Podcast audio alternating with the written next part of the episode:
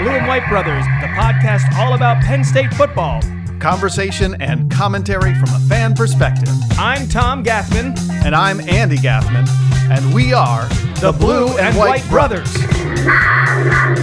Two brothers, Two takes. one team.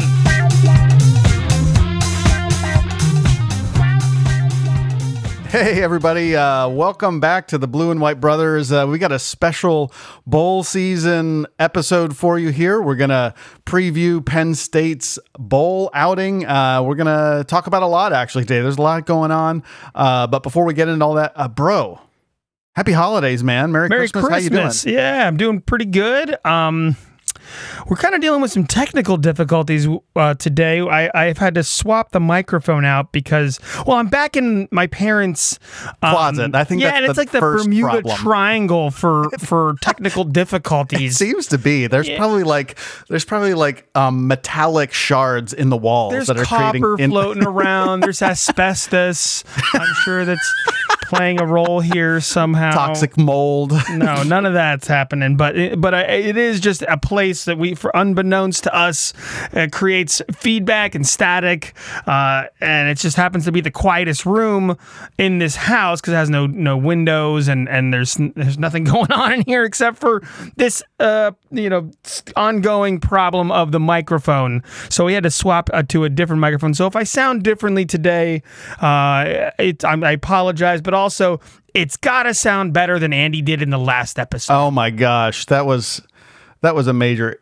Go major ahead and explain problem. yourself for last I episode. can't. I can't explain myself. Yeah, we we gotta- we use a we use a um uh, an online tool called Squadcast to do these recordings, and like you you have to select your microphone, and I I, I had this the right microphone selected, but apparently it it used my laptop onboard microphone, so it sounded like I was talking in a so tin the whole can time we're time. recording, we have no idea that the the audio is being grabbed from Andy's longest laptop. episode of the season, by the way. Yeah, so you had to listen like, to we're Andy. not going back. you had to listen to Andy in the the worst form of his tried voice. for hours to like EQ it. I'm not you know, and we but- we have long from the beginning of this podcast last season prided ourselves on how we sound quality wise from a from a sound quality standpoint and you know because we've we've been for years listening to other other penn state podcasts and you know it's just it's annoying to hear people call in or or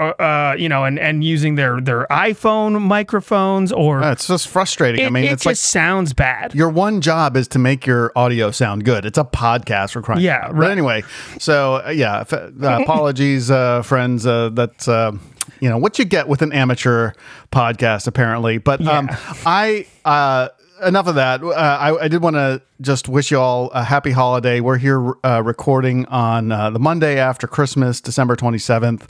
And um, Tom, did you have a good Christmas? I know you and Kate drove back from Denver uh, just a few days before Christmas. Got to spend Yep. some time with yeah, mom we, and dad. we drove, uh, took two days as per our usual two days of, um, you know, we usually do 12 hours per day of driving. Um, uh, actually, well, it's longer than that, but it's it's 12 hours of actual, excuse me, dropped my cell phone. 12 hours per day of actual driving. It ends up taking longer. Um, that drive does not get any shorter no matter how you slice it. Um, but luckily, we had sunny weather the, the whole way as opposed to any sort of wintry mix of any kind. Um, so all we had to do was deal with was contending with the sun blinding us most of the day. Um, but yeah, it was a good trip, and um, our little dog Taxi made it with us, and uh, she had a, a, a rough fall as uh, not fall as in fall, but a, an autumn as in she's been dealing with kidney failure. So we didn't want to um, traumatize her on the airline, so we that's how why we deci- decided to to opt the the driving route, and she made the trip just fine. Nice. Um, I, for me, uh, I wasn't going anywhere. Uh, we actually just got back from a quick overnight on uh, my in-laws in Delaware. But for me, the the Christmas season was, you know, a really really good one because it was the first time in two years we actually got to have a Christmas Eve service at church. Last year, because of COVID, we were doing Christmas Eve services in my living room. Yeah, yeah. um, it was really weird. It's like you know, I mean, w- turning off the computer at the end of the service and like looking around at like Eileen and my kids. I'm like, all right, well, I guess that's that. you know, it just felt really weird. So it was really nice to be back in the sanctuary. Uh, you know, silent night with candlelight and uh, joy to the world with a brass quintet. Uh, it was great. Um, so uh, and then yeah, nice visit with my in-laws uh, yesterday and uh, on Christmas Day, and excited to be thinking about college football now as uh, we move toward New Year's Day. As we keep our fingers crossed that that uh, our games That's true, you know, isn't going to get canceled like the rest of these games that are happening. Yeah, so here's what we've got coming up for the episode today. Um, we're going to finish the episode with a preview of Penn State's bowl opponent, who's going to be Arkansas, playing in the Outback Bowl, of course. Um, but uh, before that, we're gonna we're gonna look at bowl season in general, just sort of what's happened and what's coming up. Uh, we're gonna talk about some major coaching changes and administration changes uh, at Penn State. Uh, of course, last show we uh, you know let you know that Brent Pry had departed, but uh, we filled that vacancy. We'll talk about that. Um, also had signing day and some things moving in the transfer portal. So Penn State's roster for next year is going to look uh, different and, and, some exciting things happening there. Uh, maybe touch on a few other tidbits around uh, the college football world. And then, like I said, we'll finish up the last half hour or so with a look at the Outback Bowl. Um, so let's get into it. Let's talk about uh, what's going on in the college football world right now with our usual start of news and notes. News and notes.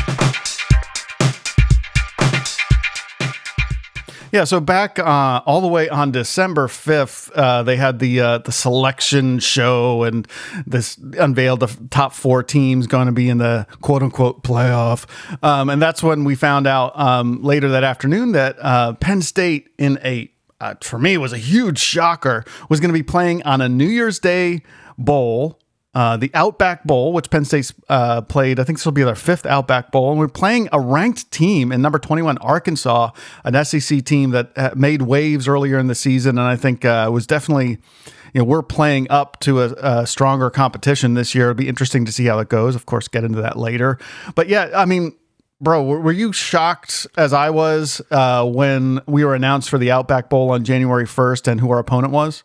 Um, you know, it's funny because I, on a whim, had turned ESPN ESPN on that morning, um, or what, whatever time frame that was it a morning? I don't even know when the, the afternoon sh- was it. Okay, Sunday so afternoon. I, yeah, I turned it on that afternoon, um, uh, and caught that that show where they, um, you know, highlight the playoff, and it didn't even occur to me that we would be getting our bowl um, bid, you know, selection that later after that. So I, I was shocked that a we learned who we were playing and, and or that we were playing in a bowl game or you know that, who we were playing. And I certainly did not anticipate uh, seeing a an upper tier bowl selecting us. I we you know we had heard like oh maybe the Las Vegas bowl maybe the what's the one that's down in Nashville? I don't even know. The Music City Bowl. Or the or, yeah there was or the Guaranteed Rate Bowl the Guaranteed I think was Rate that bowl, was my the one favorite bowl of. name of all time. Is that one in Charlotte? I forget. Anyways then the Pinstripe Bowl was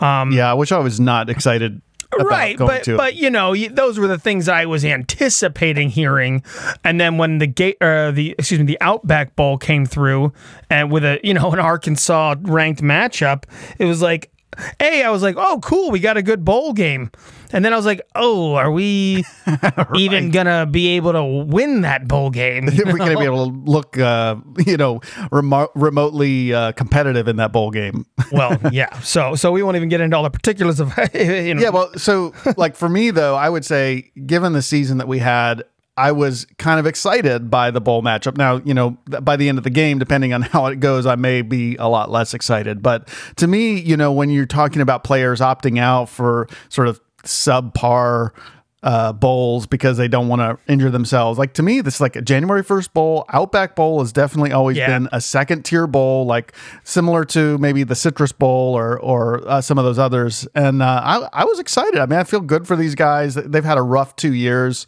Um, you know, last year they they could have gone to a bowl, but ended up deciding not to. So I've I've been hearing from the team that there's a lot of excitement about playing in this bowl.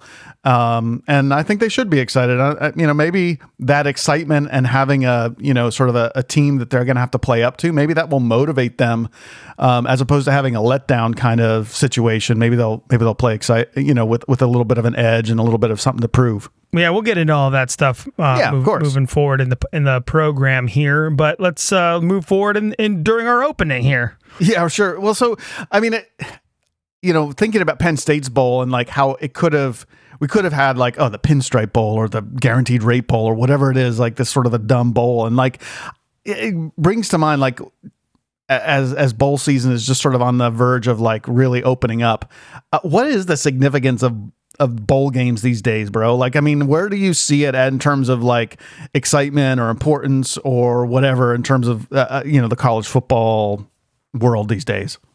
Um oh man. I mean, do you like I I think that everything is trending. I mean, regardless of what I think a bowl game means to me, you know, and and and the tr- traditionally what a bowl game means to a team, traditionally speaking, you know, we have lost the the luster of the postseason play with just the over inundation of all these bowl games. Like there are yeah, too many way bowl too games. many. Way but, too but, many. But because because you have made because of money and ESPN, we have made too many bowl games. And yes, people t- tune into them, but no one's showing up to them. I mean, for for the love of Pete, you know, you have Ohio State uh, returning a third of their bowl allotment. Meanwhile, their opponent in the Rose Bowl, um, Utah, it, they can't get enough tickets. They are out. They have asked for more tickets. So you're going to see an overwhelming uh, Utah representation in Pasadena, and and you're not going to see Utah players opting out. You're going to see Ohio State players opting out, um, and and you're going to see not as many Ohio State fans there, because the the Ohio State is you know they have made a statement by without making an actual statement that that hey if it's not the playoff it doesn't matter to us yeah. You know, and the uh, fans have said the same are saying the same thing too. Mm-hmm, yeah. So regardless of whether or not we as fans, Penn State fans, you know, we we what what you know, we obviously showed out for the the Rose Bowl a few years ago when we when we got in and that was that was amazing for Penn State to get in. But Ohio State, if it's not the playoff, they don't care. So You know, a couple years ago, the the Cotton Bowl, you know, and, and I know that was a New Year's 6 bowl, but yeah, you know, Penn State did not like the they did not travel for the Cotton Bowl like they no. would have for you know one of those other bowls and and so, a lot of that had to do with the matchup i think you know yeah i don't got, think anyone the, felt the like at large uh, yeah. non-power five matchup i don't think anyone had any illusions that memphis was you know uh, this year's Cincinnati or a couple years ago's UCF or whatever Boise right. State from a couple years ago. Uh, you know, it, was, it wasn't a great matchup, and that's I think that's another problem with the bowls. I mean, I know they're trying to do better in terms of getting decent matchups, but I would say at least fifty percent of the time the matchups are bad. It, it, you know, and, it, that that definitely de- depresses things. I think this is an interesting matchup for Penn State, which is part of why I, am interested in it. I, I, think if we had played, say, UCLA in one of the bowls, which I think was one of the possible matchups, that would have been an interesting matchup. But there were definitely a lot of matchups that I would have been like, who cares, you know? Um, and uh, there there are a bunch of those bowls out there, you know, just like why why are we why do we even care about playing this game? It's not interesting. Well, it's, it's a it's a it's a TV money grab for absolutely in a, in a, in a you know these bowls these these organizations that run these bowls know that there's a market for them to to sell this product even if it's a 6 and 6 Florida team you know that that lost huh. the UCF the other day in whatever bowl it is that's also being played by the way in the same a sad uh, end to a sad season the Outback Bowl's in know? but you know it's just you know between like players getting injured in these meaningless bowls um you know and speaking of that Florida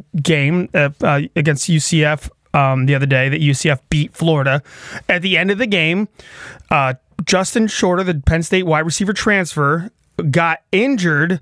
Uh, took a nasty upper body shot for like from above the neck, like neck and above shot, and he was down on the field and got carted off and what looked to be a head or neck injury thankfully he was um, you know not detri- you know he, he was going to make a full recovery his family came out and said later but you got to think that these penn state players are seeing their old teammate getting injured, and you, you got to make them. You, it's got to make you wonder if they're thinking to themselves, "Is it worth it for me to play in a game that isn't that important? If if right. my future in the NFL um, you know, possible future in the NFL is at stake in these games. Yeah, know? we're going to talk a little bit about some of how the opt out uh, phenomenon has hit Penn State. Um, well, but, I, have a, I have a reason for bringing it up, Andy. Yeah, exactly. And, and that reason is because, you know, uh, you you might see players opting out more not might you will see players opting out more and more and more moving forward and and and that's because these games don't don't really matter in the the grand scheme of how um, we view the these teams. You know, so basically, m- where I'm go- going with this is if you expand the playoffs, Andy, if you expand the playoffs, you make these postseason games matter more. All right, and you yeah. you like it, it, you rank you rank all these teams. Uh, you know, th- th- there's a top 25 every week, both preseason, during the season, postseason. But why? What? What does it matter if you're ranking the 25th ranked team? What does it matter? Why are you ranking that 25th ranked team? What's the purpose of it? Just for fun? But what if your rankings actually did matter in terms of how these teams are going to shake out and get seeded in a playoff? So we're, you know, for you, you know, when Penn State, um, what just was held out of the, um, you know, when they made that Rose Bowl bid and they were just held out as a two loss team, and Ohio State um, got in over them. You know, we were like, oh, if we had a, if this were an 18 playoff or a 16 playoff, Penn State would surely be in. And it's like, uh, you know, I, th- th- I don't think that's enough because really it still minimizes the postseason and all these bowl games are still meaningless. All yeah, the I, I really, I mean, f- from a playoff perspective, and I know there's been some trouble even getting to, uh, you know, an 18 playoff. That just seems like to be where things are stuck right now. Some people want 12, some people want eight, and I, I, to me, I think 12 is the bare minimum. 16 would be even better because part of what you have, and and this is this is ESPN's doing, by the way. I just want mm-hmm. to say, like mm-hmm. ESPN plus the SEC have really made a mess of things, and uh, it's really irritating. And I, and I, I don't I, like I be. There are very few things I like about ESPN right now, um, because of how they've wielded their influence, and it's not been good for the sport. It's been good for ESPN because they basically have a, virtually a monopoly on everything college football, but it's right. not been good for the sport. Um, but uh, you know, you've got to find a way to get sort of the the human factor, the the the prejudice, basically, uh, toward these you know marquee teams. What happens is the committee goes into this dark room and they have a, a result that they want, and they can find whatever you know whatever reasoning that they care to trot out to kind of justify this decision that from one year to the next they they use completely different justifications there's no consistency whatsoever mm-hmm. yeah and you know and and the umbrella rationalization of over all of this is and I've heard like I've heard Kirk Herbstreit say it many times I've heard all the commentators say it so many times it's not the most deserving team it's not the it's not the team with the best record it's the it's the best team and like, yeah, what well, is the best that's, team? That's your what? How do you no, no, determine so, what so, the best team is? How do you how well, how can you determine what the best team is? In the current system, gonna, it's in the current system, it's people's opinions. That's dictate. exactly what I'm saying. you know, and, therefore you therefore you find ways to justify your decision even though it's inconsistent from one year to the next so so t- I, I told you uh, when we were trying to like you know plot out this episode earlier today um, Todd McShay, who I, I, largely enjoy Todd McShay from ESPN, you know, more or less, but he came out and said uh, uh, a couple weeks ago, prior to all of this, you know, the selection committee choosing the top four teams, he came out and said, you know, hey, I'm pit, I'm putting Ohio State in the playoff because they're a better team than Cincinnati, and it's like Um, Ohio State lost two games, one of them pretty badly, another one to a, a, lowly Oregon team that kind of, you know, has flamed out at the end. But he said because he just thinks that Ohio State is a better team that they should be in above Cincinnati. And and Andy, so Yeah, and by the way, Todd McShay is an ESPN. ESPN guy. Yeah, yeah. So so right? and like ESPN has a vested interest in getting the most eyeballs, which of course Ohio State is is you know uh, a team that has a huge following. So it's it's tremendously. Uh, you know, there's a huge incentive on the part of ESPN to get an Ohio State as opposed to a Cincinnati into the playoff. And here's here's what we don't we we don't do for college football when we are looking at these teams. We don't look at like we look at uh, the whole season. We're like, hey, this is they have the best resume, and it's like, well, guess what? Some of these teams with the best resume might not be playing their best football leading into the postseason, aka exactly. Georgia getting spanked by Alabama. Totally, you know. So I mean, you know, Utah's playing Ohio State. If Ohio if Ohio State gets pummeled by Utah, who's to say Utah couldn't continue on and and and just you know be the right team at the right time, the right place, playing their best football moving forward in an expanded playoff. You know, in 2000, um, what was it? 2017 when was it Central Florida went undefeated? That's 2017 season. Yep. was that was that it? Um, I think Sounds it was 2017 right. um, yeah it was a, it was, it was 2017 so they went on and, and, played Auburn in the Peach Bowl. Going into that game um, when when they won their their conference championship against Memphis, number twenty Memphis, they were the twelfth ranked team in the country. So they finished. They went into that uh, that uh, Peach Bowl being ranked the twelfth best team in the college football playoff, twelfth. So you know they and they went on to beat number seven um, Auburn in that bowl game. So if they if they were in a 12 team playoff, they would have gotten in and they could have beaten a, a, higher seed in Auburn or whoever they would have seeded against, whatever you call it. But they might have been a team that could run the table, you know. But they didn't get a chance. You know the, the, only thing, the only thing you can't argue with in college football, and I know a lot of people it say, on the oh, field. the argue. Uh, yeah, you can't argue with the win or the loss, you know. So, uh, like, no, I, I no. think that uh, the more UCF you take, a, the more you take committees and rankings and votes for for these uh, yeah, you know exactly. games out of the hands of these people, the better chance you have minimize. for the most deserving team that proved it on the field. And and that's where I just think we should go because I'm t- I really am sick and tired of this like uh you know yeah dog and pony show. Have, we want to have it, yeah. So we, you have the semblance of a quote unquote playoff, which it shouldn't. I think you said in an earlier episode like we shouldn't even be calling it a playoff exactly it's, it's not a playoff it's a it's an invitational something. Absolutely, four, absolutely. Four teams is not a playoff. Absolutely, but but it, some we're trying to have the semblance of a playoff. You know, the legitimacy of a playoff.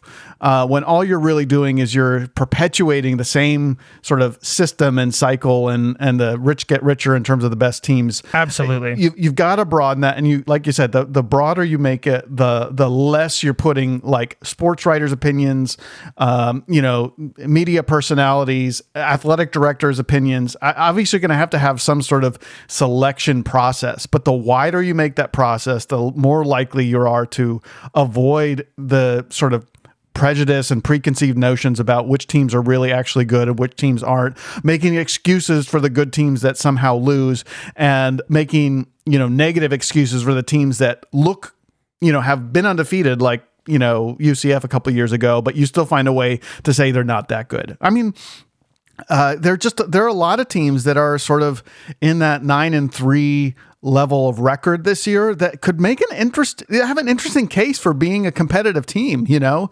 I mean look at oklahoma state look at uh, notre dame. You look look at some of those uh, i mean Ole miss for example you know they they had a bad game against alabama but alabama lost a couple of uh, games as well. So well, so okay, so I, I like anyway. that from a from a fairness standpoint. But here, but here's also what you're seeing. I mean, Ohio State has players opting out of their Rose Bowl game. You know, out yeah, of their Rose Bowl game. Make the season count.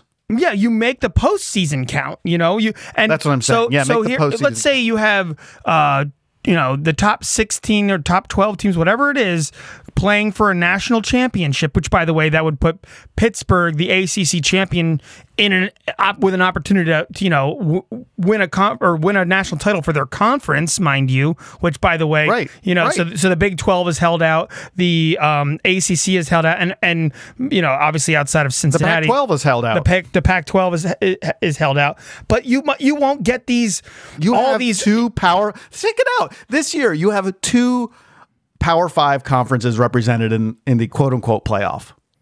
yeah yeah and and how many coaches would be jumping ship year in and year out to the to try and get a better shot at, at you know what they perceive as a better um, path to a national title Brian Kelly and you know um, what, Lincoln, Lincoln Riley, Riley. you know so so maybe they they they don't leave because hey every year we have a shot at winning a national title here for sure it's not going to be a favoritism it's not going to be you know you don't Notre Dame won't be uh, needing to join a conference or being you know um, Exactly. You know, whatever. a- it means a runner up in like a 16 team playoff means a runner up in a Power Five conference has a good path Right. to the national championship. You know? Absolutely.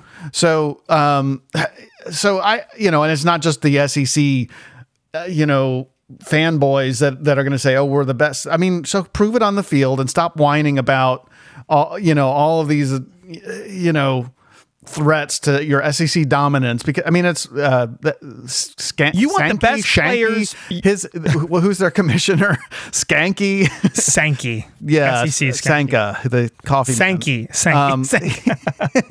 I'll take a I mean he's one of the main holdups for for moving to a 12 team playoff Yeah, he is. He is certainly trying to because he just pulled in Texas and he just pulled in Oklahoma, and he's trying to protect the SEC's ability to have to, a monopoly on on their you know Totally. Not, not letting the the the um the Other have nots not letting the have nots in on their territory, including the Big Twelve, by the way. yeah.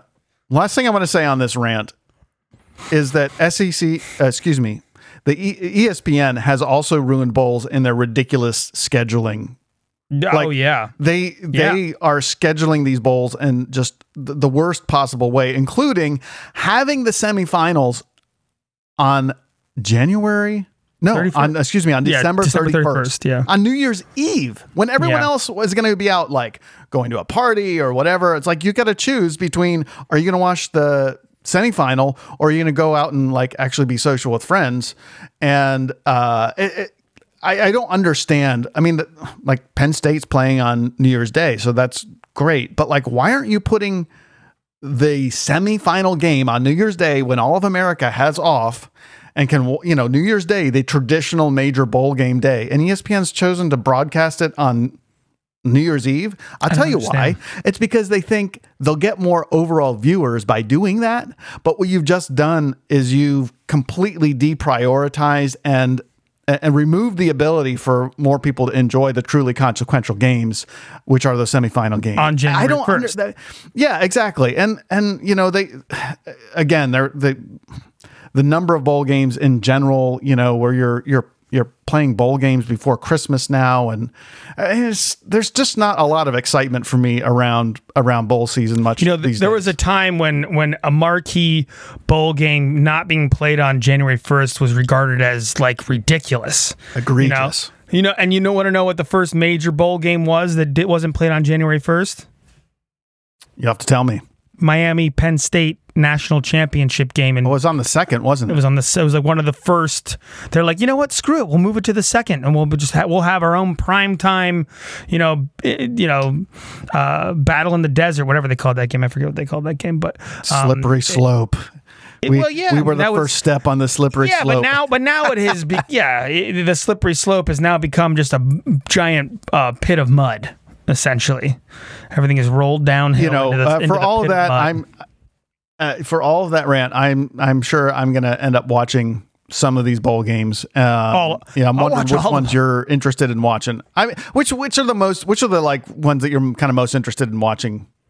Well, it's interesting. I mean, I would be very interested in Oregon, Oklahoma, but you know, those coaches have all Yeah, left. which by and- the way, di- which by the way, they're in the Alamo Bowl yeah, yeah, on Wednesday. on Wednesday the 29th. The, what's it, the 29th of At- December? by the way, at 9:15 p.m.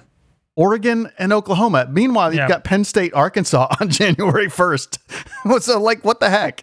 Yeah, I don't. Yeah, I mean, I, I'm make interested in uh, a lot of these games. However, I just I don't know if uh, all the games that are uh, on paper are going to be the coolest matchups uh, between cool, you know, fun, exciting um, teams and schools. I don't know if they're all going to have their their, their Actually decent guns. games. Yeah, I don't Yeah. think I don't think Kenneth Walker is going to be playing. m- Oh, well, I, Kenneth Walker and Kenny Pickett will not be playing in their bowl games. I don't believe. Yeah, that's Kenny- Pitt- Pittsburgh, I mean, Mi- Michigan State. the Heisman Trophy runner-up uh, Kenny Pickett for Pitt is is you know Could be the first quarterback off the board. yeah, and he's not playing in his bowl Right. game. Right. Yeah. This is So- the ACC champion Pittsburgh. And guess Panthers. what? If, if you had you know a 12 or 16 team playoff, both of those teams would be in Would it be in. for sure. Same with Yeah. Oregon, Oklahoma. Oregon, they those both those teams would be in a playoff if there were 16 teams. So would Lincoln Riley have left if he was going to be playing have a shot at the national title? Yeah, Right? No, I, I, I think, I think, I mean, I don't know why Mario we're tr- Cristobal have gone to Miami? look. The bowl system is broken. It doesn't serve anyone except ESPN. I think you just, you know, we're trying to sort of hold the old, the olden days when it was just these nice invitational, you know. Let's go to a warm climate at the end of the year. Wouldn't that be fun and nice? While at the same time, we're also trying to have a legitimate crowning of a national championship. Well, you just can't have it both ways. Just scrap the bowls, do a playoff like every other serious, you know, league in the entire world right now that has a that has a true playoff. Just just scrap the bowls, do it right, and you know, fix the end of the college football season. That's what I think you got to do. So, I mean, you, it- I would be very interested in Oklahoma State, Notre Dame, but Oklahoma State doesn't have their defensive coordinator. Notre Dame doesn't have their head coach. It's just a total like, you know, throw it all up in the air. Like, who knows what we're going to be getting with these games? You know, from a Yeah, competitive very standpoint. True. Yeah, you don't know. I mean, so th- there's bound to be if you watch They're not the these, same teams that you know Exactly, that you watch during the year. season. No, let alone, let alone if you open the the expand the playoffs to 16 teams. Guess what? You can't wait a month before you start playing those games. Which, by the way, we have happening right now. How dumb is it that we have like, I mean, I think it's something like 25 or 26 days, or maybe it's more, and in some cases it's less, of course, but that teams will not be playing for three or four, almost four weeks before they play their um, their bowl game, or in in the case of the college football playoff, you know, that's a just month a after very the season, a month and a half after the regular season is end, ended. It's just it- you know you might as well just expand the playoff and get these games going after maybe you know you give you give them all a, a- an initial like week off or whatever Yeah, however it works out exactly. you know them, and then let them d- take finals or whatever they need to do for school, and then go ahead and get the games going. And, and Yeah, you get, I mean, three it- or four weeks, you'll still end. You'll still end the playoff at about the same time. So I don't know it's a multi-billion dollar industry that you're trying to say you can't do something trust Baloney. me you can Yeah. Hey, guess Well- what? The, the FCS does it. The other, the lower divisions do it. I know- They've been doing it for decades. like I said, every every serious sports program in the world has a playoff. Right. It's just idiotic that we can't do it. All right, look, we're gonna we're gonna be done with bowl season uh ranting and raving um we've got some other uh news and notes types of things to talk about and and the biggest of those is of course uh penn state uh announced their new uh, defensive coordinator to replace Brent Pry. A really huge get in my mind is Manny Diaz. Um, you know, he had a really tumultuous end to his tenure at Miami. Um, he was their defensive coordinator for a few years, and then he was promoted. Um, well, I guess he wasn't promoted. He took the Temple job um, head coach job. And then like 10 days later, they sent him, they offered him at Miami, the head coach job at Miami after, was it Mark Richt um, was fired. And then he, I don't before think he Mark even Richt was coached at fired. I Temple, think he retired technically. maybe, that might be the case. he hasn't worked um, since. Let's put it that way. yeah. So he, you know, um, before Manny Diaz ever spent more than a you know blink of an eye at, at Temple. Um, he was hired as Miami's head coach, um, but he had a really, I mean, he's a very great defensive coordinator pedigree. Um, even though his head coaching tenure at Miami um, wasn't great in terms of on field, I know Coach Franklin has said that there's a lot of uh, similarities in terms of doing things the right way. Um, Manny Diaz uh, apparently you, you know has a very similar philosophy to uh, to James Franklin. Um, is going to continue a lot of things that Brent Pry did in terms of attitude and approach. By the way, a little tidbit: Manny Diaz, inventor of the infamous turnover chain. So that guy's coming to Penn State.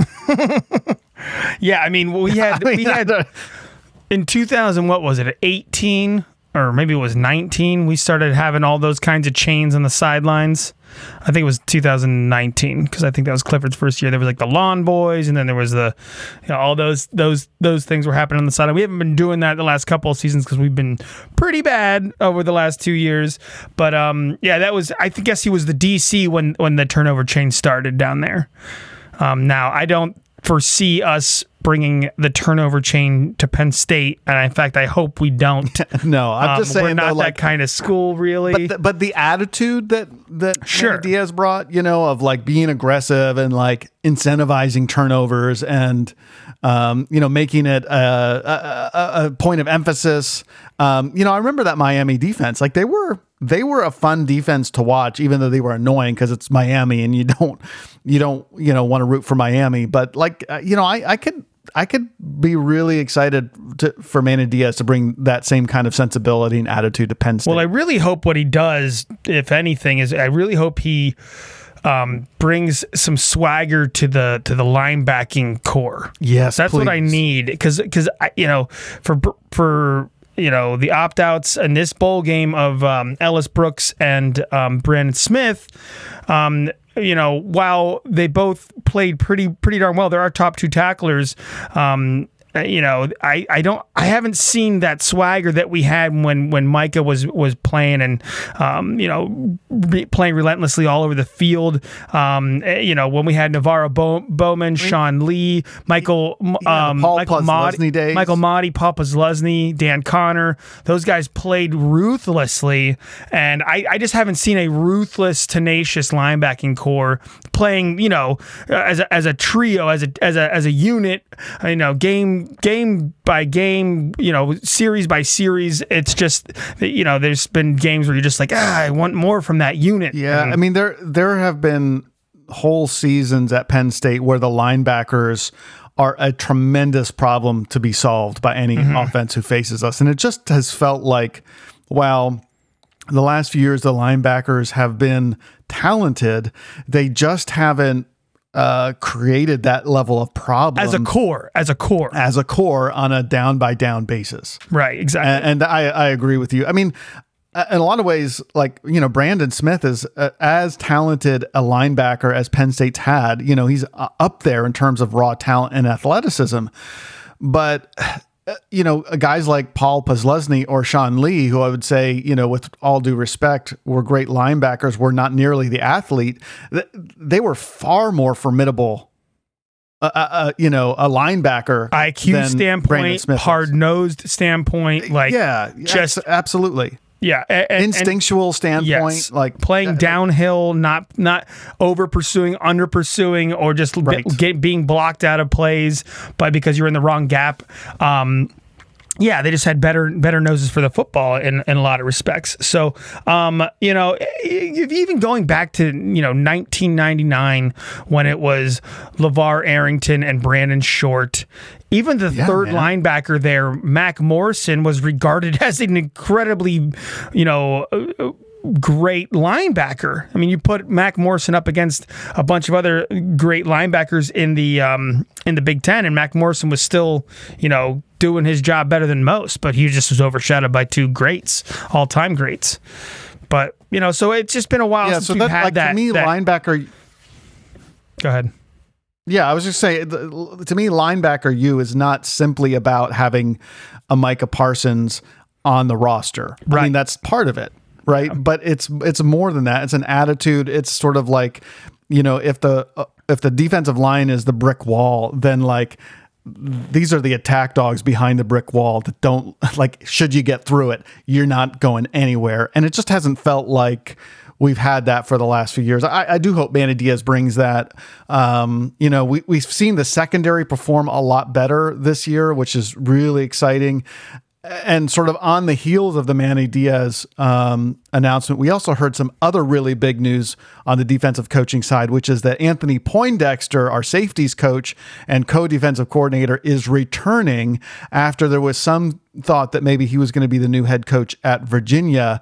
Um, I don't know if he didn't get the offer he wanted or, or he didn't get offered or whatever, but it looked like think for a day or two it looked almost like a done deal and it turns out he's coming back to Penn State for this next year and that's going to be a huge yeah he said you know the, the time I, we didn't I didn't uh, get the quote here, but basically he said, for lack of having the direct quote, he he said that you know there will be a time and a place for me to to you know whether it was taking that Virginia job or getting another head coaching job, there will be a time and a place for that. He said, but my time uh, is here at Penn. It's for for me to is to remain at Penn State under the the leadership of of James Franklin. He specifically mentioned, yeah, it was to remain under the leadership of, of James Franklin and deferential yeah. to James Franklin. So he and will like, be our our defensive coordinator for that bowl, for this bowl game. Um, and I I think the I think the DC. Um, uh, responsibilities for this game are in good hands under uh, Poindexter. Um, and and if you remember from a couple seasons ago, our Ricky Rahne left uh, to go be the Old Dominion head coach, and the offensive coordinator responsibilities and play calling responsibilities on offense fell to Tyler Bowen. So we, right. we are yep. not we're not eh, we've we've been through this before. Just now just now dealing with it on the other side of the ball with having a different play caller in uh, during a, a, consequential bowl game. Yeah, I you know I think. Um, there's a you know Anthony Poindexter. He's very highly regarded as a coach. Obviously, if uh, uh you know a guy who's a, a few steps down the totem pole at Penn State is in the conversation for a head coaching job, it shows how highly regarded he is.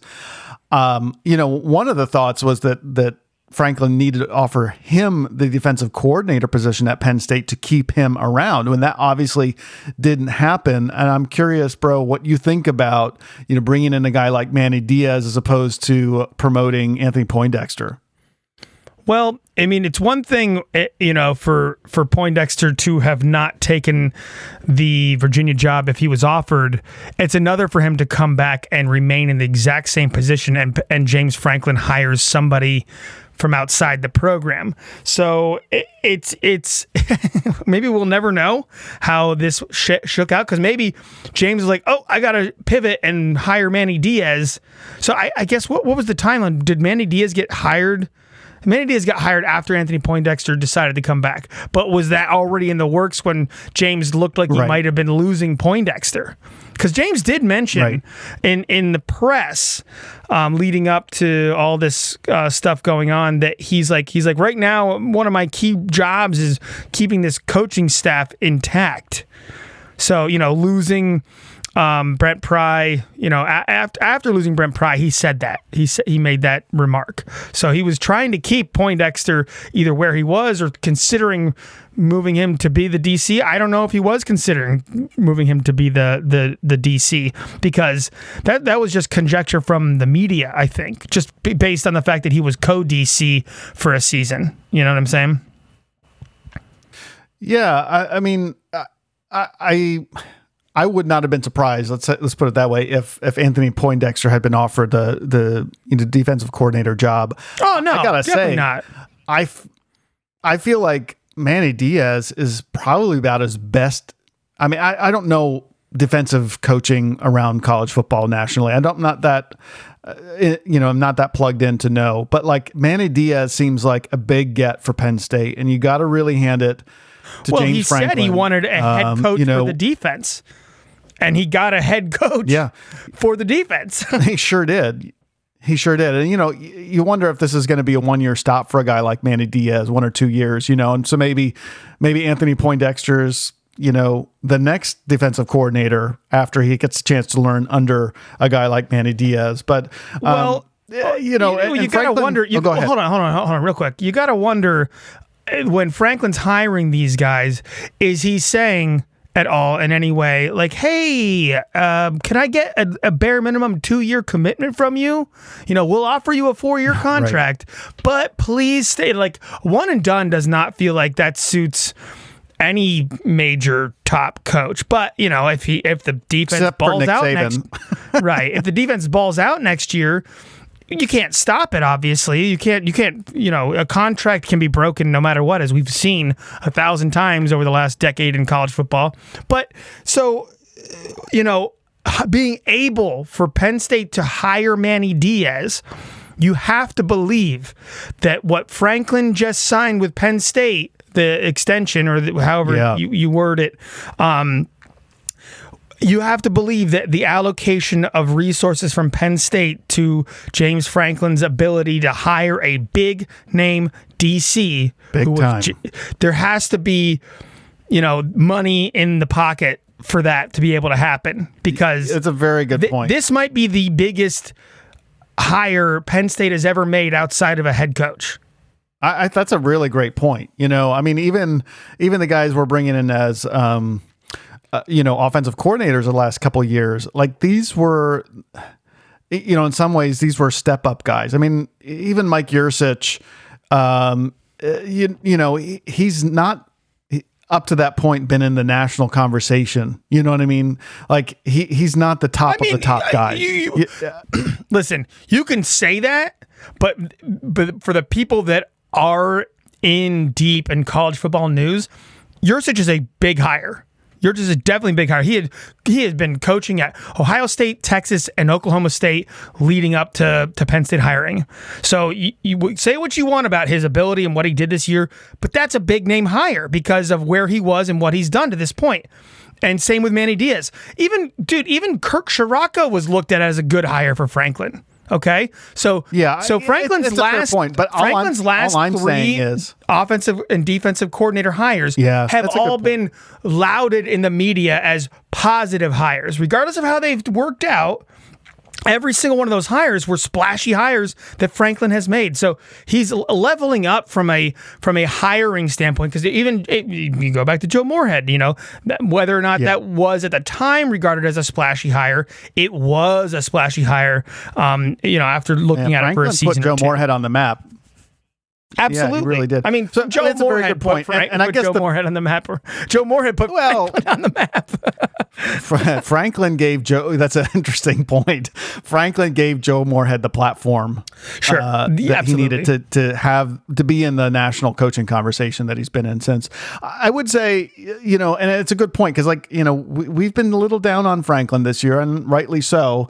Um, last and one of the things we said, you know, one of the things we said coming out of you know the end of the season is like Franklin's got to get his coaching situation in order, especially with Brent Pry coming out. I mean, we've been reliant on the defense the last couple of years to keep us in games, and we really can't afford to take a step back. And again, I just don't think, in my mind, I, I don't see a better coaching hire than Manny Diaz. I mean, it's about, about as good as I would have hoped for. You know, I mean- mean, we talked about a f- couple other names, but. I, I just think it's a great hire. I'm, I'm I'm excited about what we could see out of this defense next year.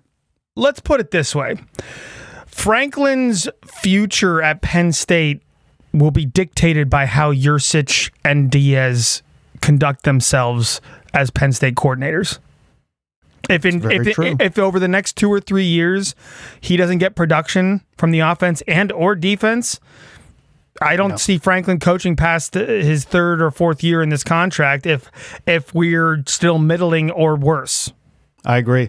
Yeah, and uh, you know, again, who knows how these uh, you know things are going to work out in the long run? You know, did is this Yurcich's sort of growing year, and next year is going to be this explosive offense because we're going to figure out how to run the ball finally, or or you know, if if Yurcich continues to be middling, and that hire is definitely going to be on Franklin, right? And similarly with defense, if we if we tank- especially especially if Ciarrocca goes back to Minnesota and like lights it up. I know. Not only lights it up in the Big Ten West, but if he if the if Minnesota plays us and does it again. and not it's you not funny, but yeah, oh my gosh, Because by the way, if we haven't mentioned, Ciarrocca went back to Minnesota after after a, uh, a year off.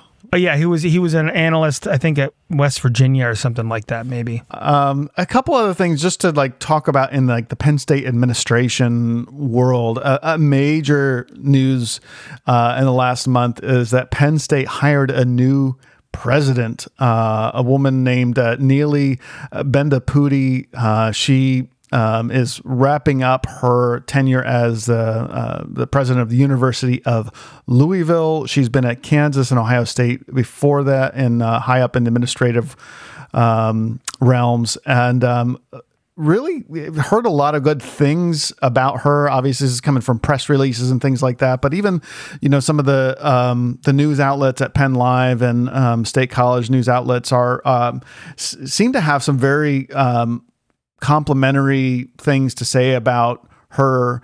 Um, she's someone who has a lot of integrity, apparently transparency. Faculty uh, at her previous institutions really appreciate her. Um, and she was at Louisville at the time when uh, there was some controversy. I don't know uh, if you remember about this, but I guess the um, the founder of Papa John's, um, who uh, ha- had made you know admitted to making a, a, racial slur on a on a conference call or whatever. Um, he Papa John's was the sponsor of the Louisville uh, Cardinals stadium.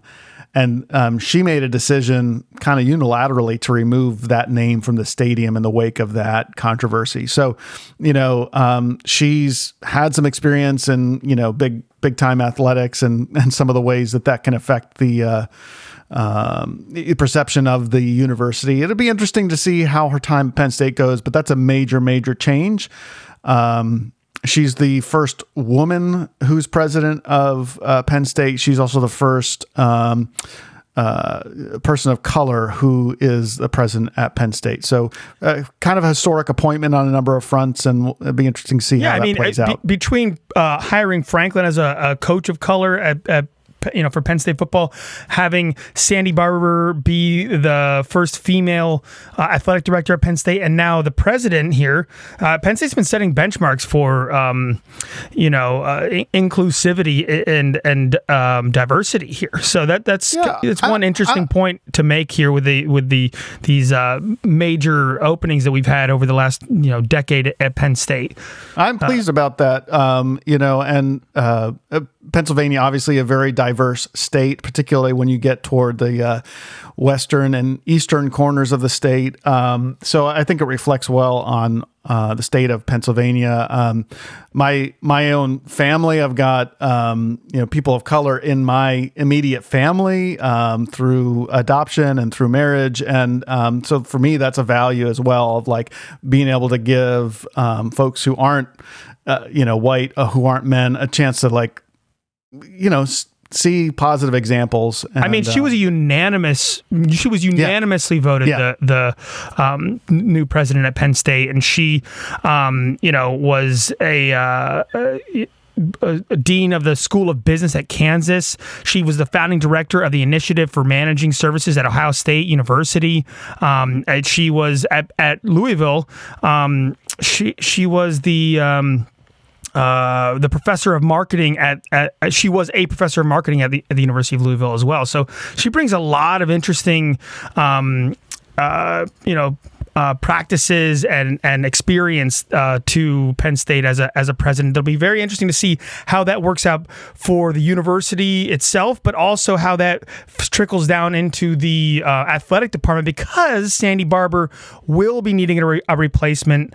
Um, I think within the year, correct? Or, or okay, so I did a little bit of research on because I think that's the sort of the third you know yeah. peg of the stool for Penn State football, right? You've got the president, you've got the athletic director, and the head right. coach.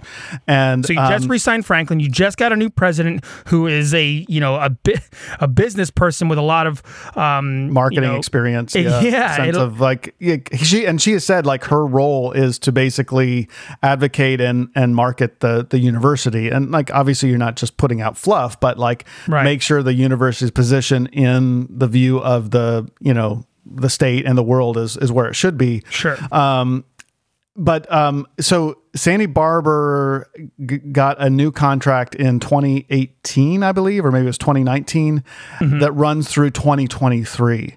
And at the time, it was interpreted that that was she was going to retire at 2023. Yes. Her office put out a statement after the fact that I just in looking that up today found out that she clarified that she's not necessarily planning to retire in 2023. She simply made the statement that she wants Penn State to be her quote last stop. Are you sh- you're sure? I just looked it up. Yeah. So so she's going to be 63 years old at the end of her current contract, Hmm. and um, so it's possible that she'll want to stay on longer. I don't know, but you know, I'd say at least the uh, the potential exists for her to step down in just basically a year, which would be another huge sort of shift. Um, and I think whatever happens with Sandy Barbour, whether she stays or whether she goes, I would say it's unlikely to see any change for James Franklin's situation uh, outside of something really egregious happening, um, uh, at least in terms of the university Well, letting so- him go so- until after the new athletic director or Sandy Barbour's contract is renewed. Well, so what's what's interesting about all of these pieces and how they, uh, you know, are, uh, if, Sandy Barbour's going to be staying or going or when that's going to be happening, is the, um, the the like the future football plan, the the whole facility, all the facilities, Beaver Stadium, especially, um, the the upgraded football facilities, all that kind of stuff.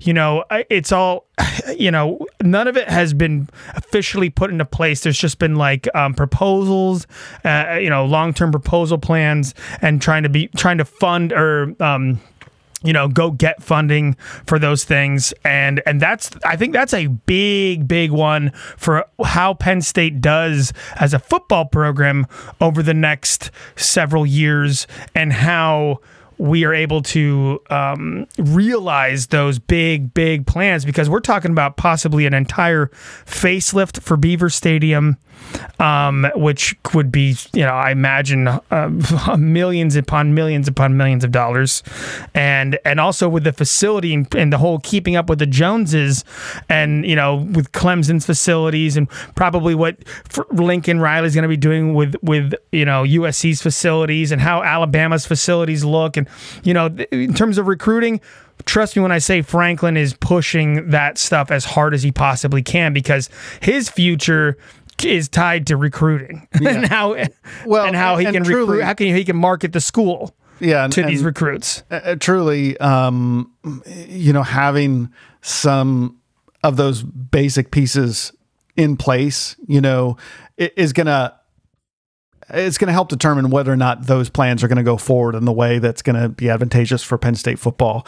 Um, I, the other thing I just wanted to say, and, and like uh, on the president, um, the new president, is that again I, I mentioned this before, but she she comes as a reputation of someone with transparency and integrity, and it really seems to me that like you know Penn State in retaining Franklin, one of the reasons I think you got to assume they retained Franklin is because he's a known quantity of someone who is is has developed a program that's doing things the Penn State way. You know, the success with honor way. It's not win at all cost. It's win the right way. And the new president seems to be someone, as far as we can tell, who who holds those same kinds of values.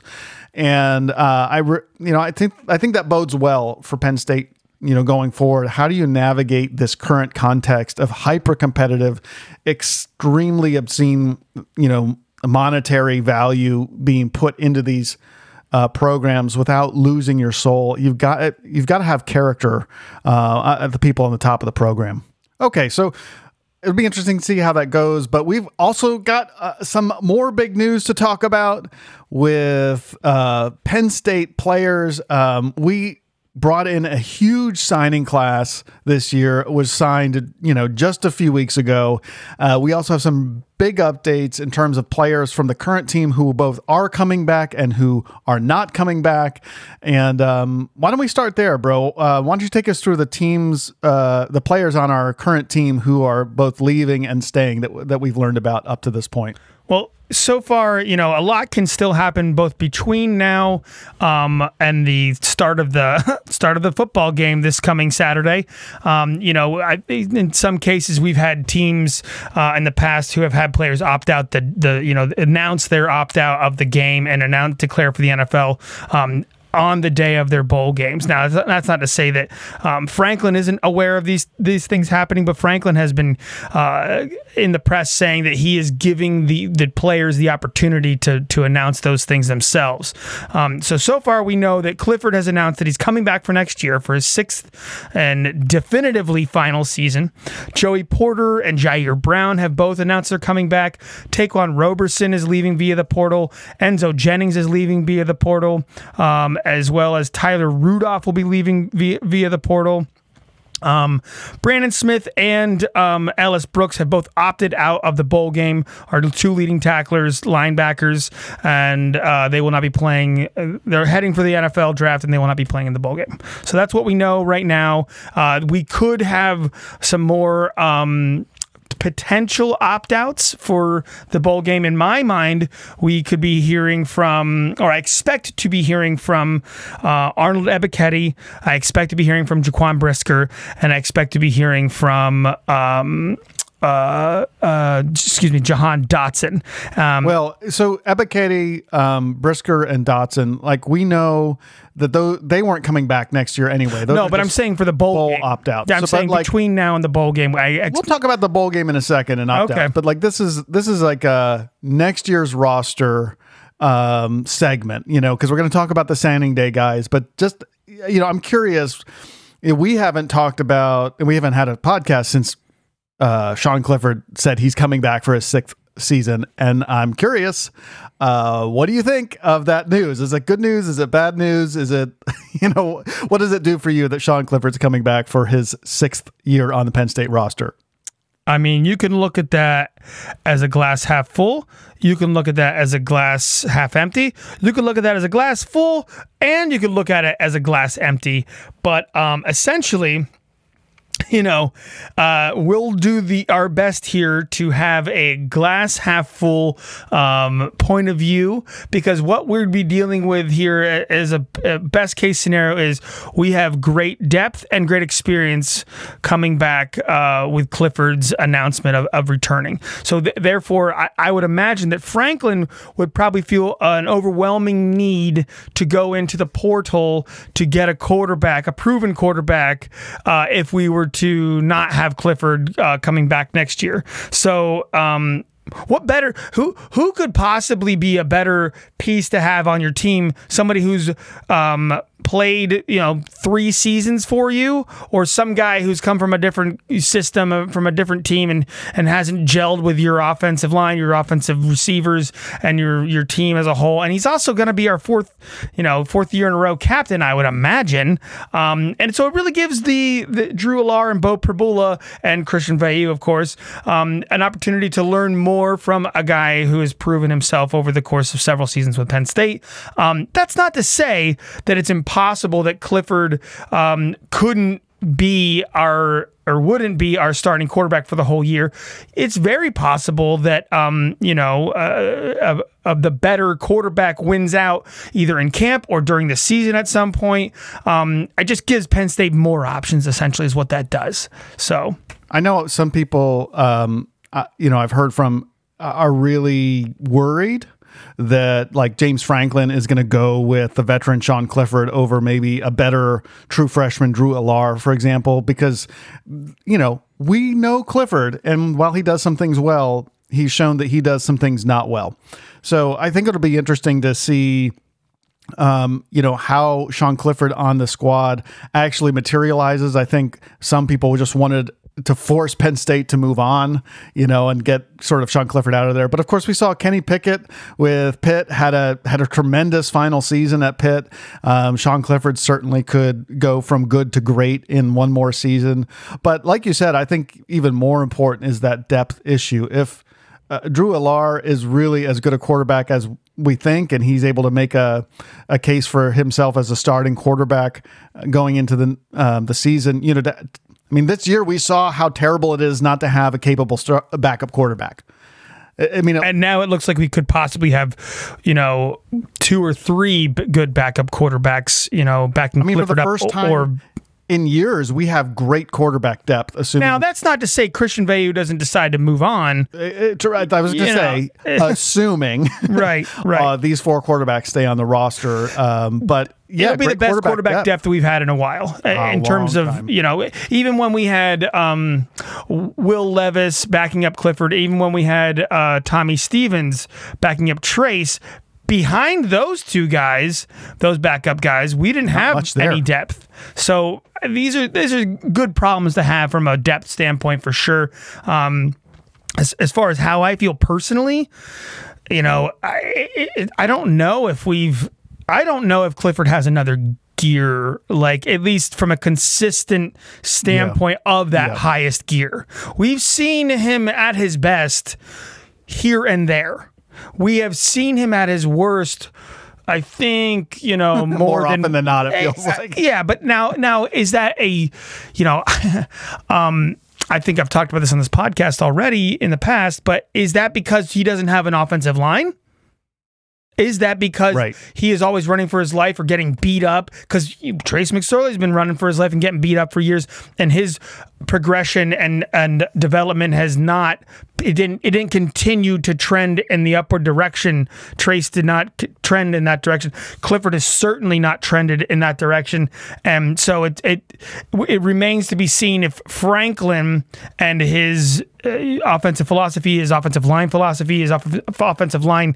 Um, talent um, and uh, progressions. It remains to be seen if he can get the most out of a quarterback in their final year at Penn State. It Yeah. remains to be seen. You know, it, and it's an interesting question there, and um, you you shared with me a, um, a fascinating profile article um, in statecollege.com uh, on Christian Hackenberg, where Hackenberg really opened up in a lot of ways about sort of what happened to him during his time at Penn State. And he talked about a lot of uh, of the mental aspect and how the hits he ended up taking really kind of screwed up his his mental game and his ability to really see the field and play instinctively.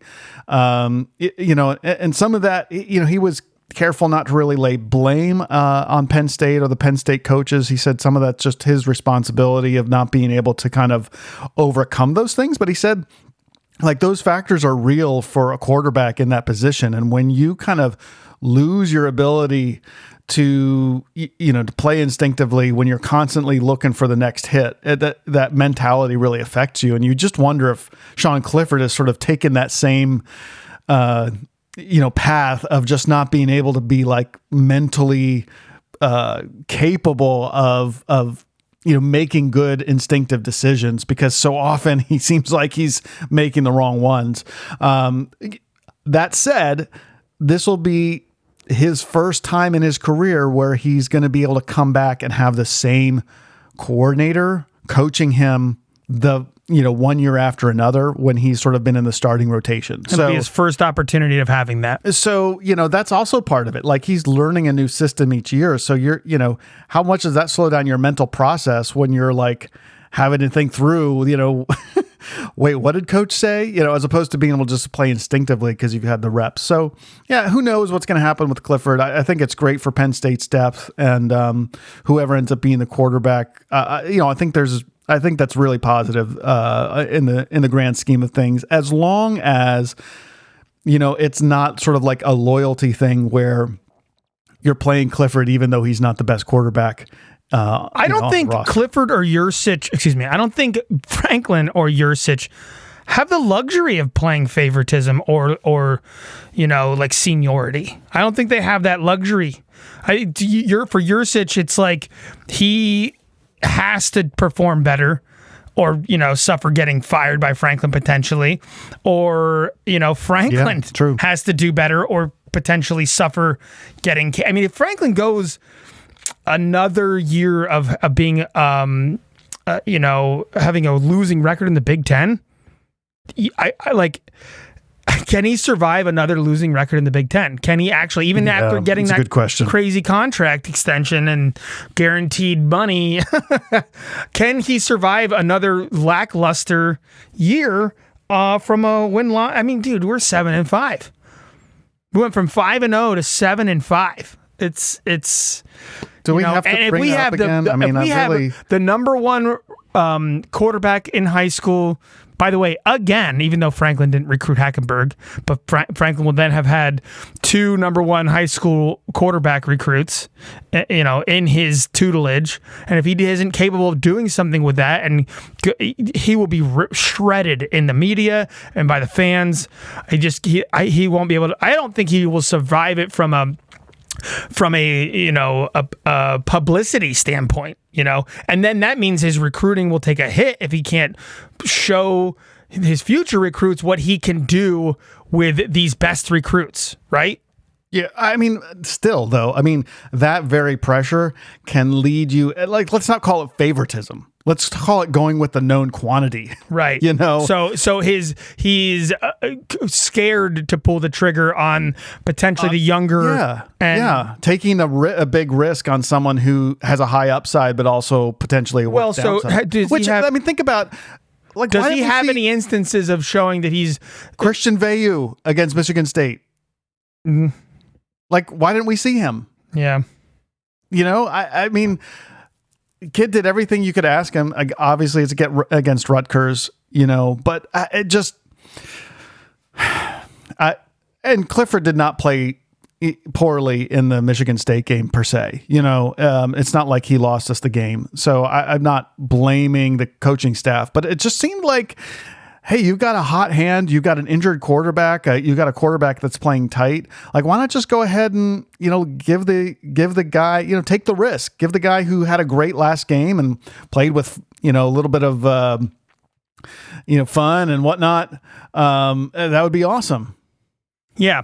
I mean, it's just like uh I I want to see some uh, swing for the fence type coaching strategy mentalities coming through in in this off season and in the preseason and in and in the season. I want to see like this whole idea of Franklin fighting tenaciously to to to find the right guys that can maximize their potential right out of the gate. Like I don't want to I don't want to, you know, hear that like oh, you know, we should have been starting this guy the whole time or you know like for example, here's a here's a great example. The running back room.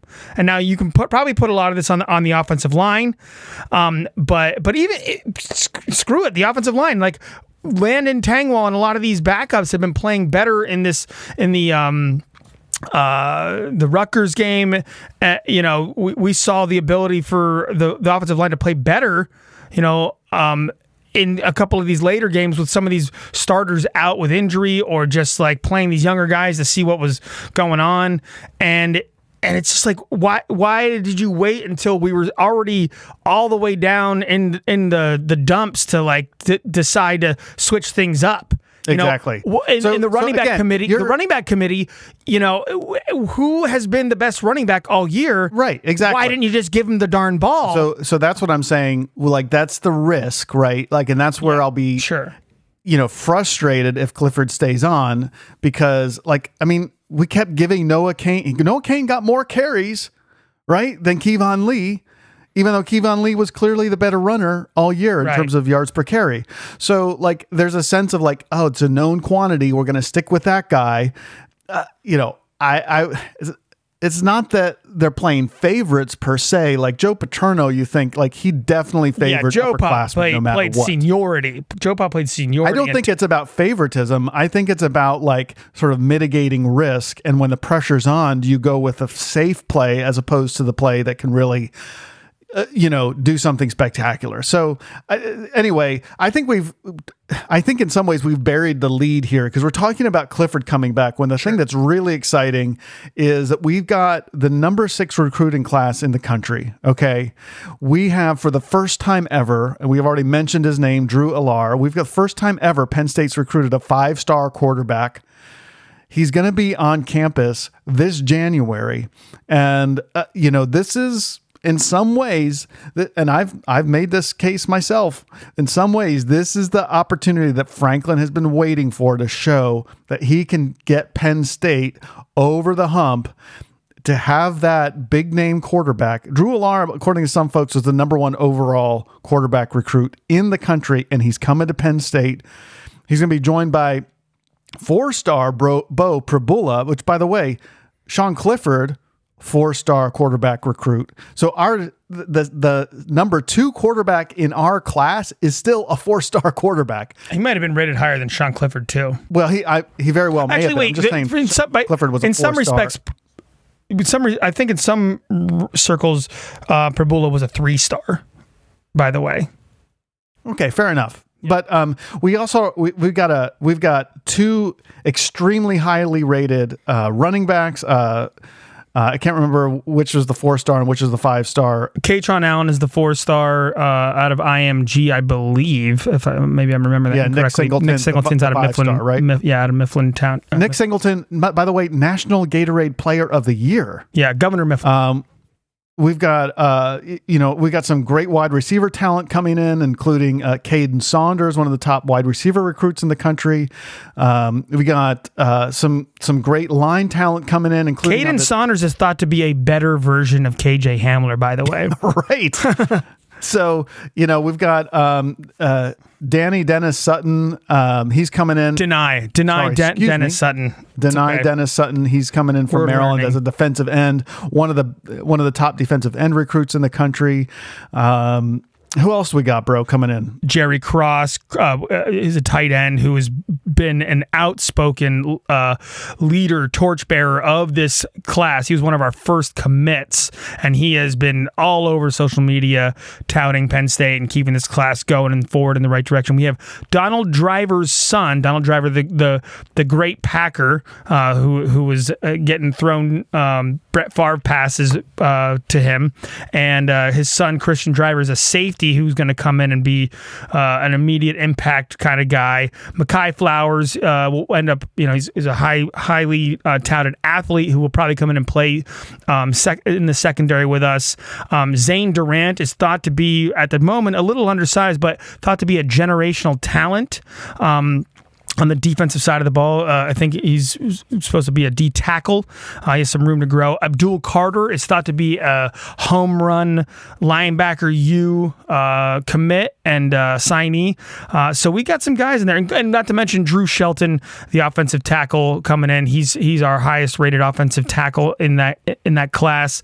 Um, so, by the way, the only offensive tackle in the class, mind you. It's maybe a problem in Yeah. and of itself, but Yeah, um, we're going to be but- looking to the to the portal very heavily for offensive line. I'm I'm quite certain of that. Yeah, but Drew Shelton is a, apparently uh, a, a, you know a tremendous offensive line talent. Um, so that's that you know. So I, I would say uh, aside from the offensive line, and especially when you think about skill players, uh, this is a tremendous class. I mean, this is. In some ways, a lot of these guys are going to make immediate impact. No, well, you want them to. You want them Drew to. Allar, We right? need them Um, to.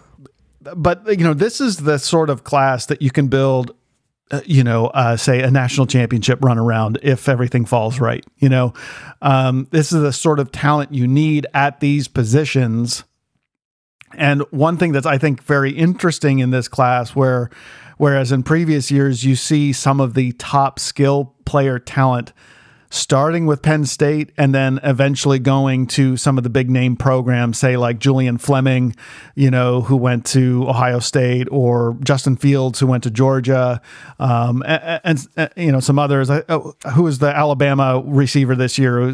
John? Mechie. Right, John Metchie, you know.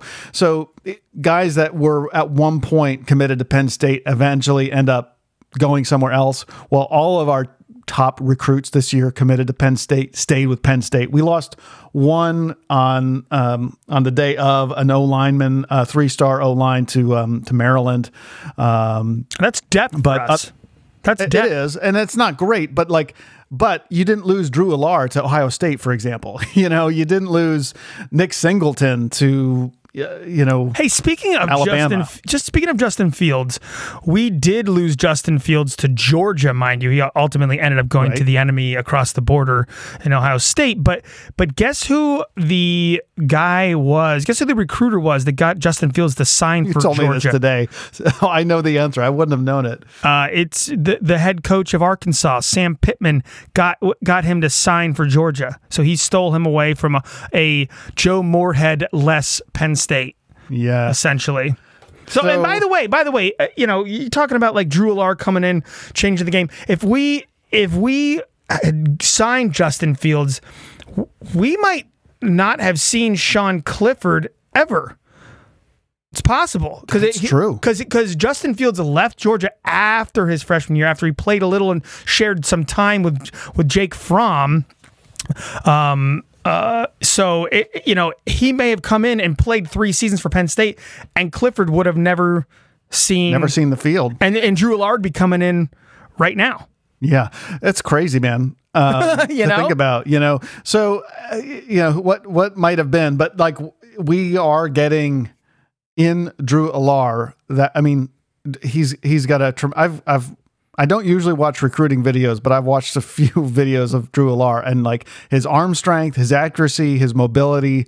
I mean, he's everything that you could want in a top level quarterback. You know, Yeah. he, he he just the guys that you see at Alabama and at um, LSU and Notre Dame and Ohio State. Like this guy has, according to the recruiting companies and you know from what I can see, he has the level of ability. Well, he's been playing the appropriate level of competition to to merit Exactly. this kind of hype too. Exactly, And and yeah. what what Franklin did as a as an elite recruiter, actually, what Yurcich especially helped Franklin to see was getting in on this guy on the ground level while he was still a three star and no one was barking up his tree.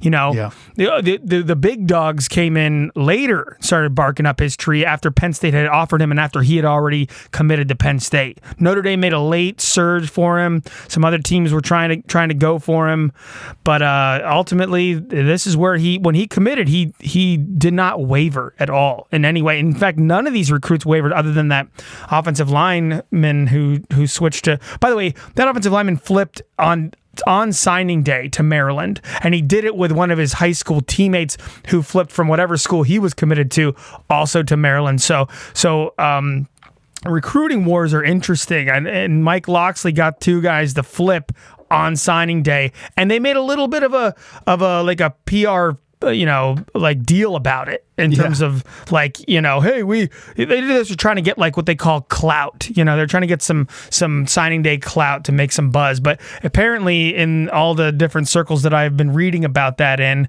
um, it did not go over well. It kind of looked a little slimy in Yeah. some respects. Yeah. Not that I know these kids or what they were doing or what they were trying to do, but it didn't go over well b- by and large, apparently. Um, the only other thing to take note of, I think, before we talk uh, talk about um, you know shift gears and start talking about uh, our bowl game is that we um, you mentioned transfer portal trying to get some offensive line depth. Uh, Franklin.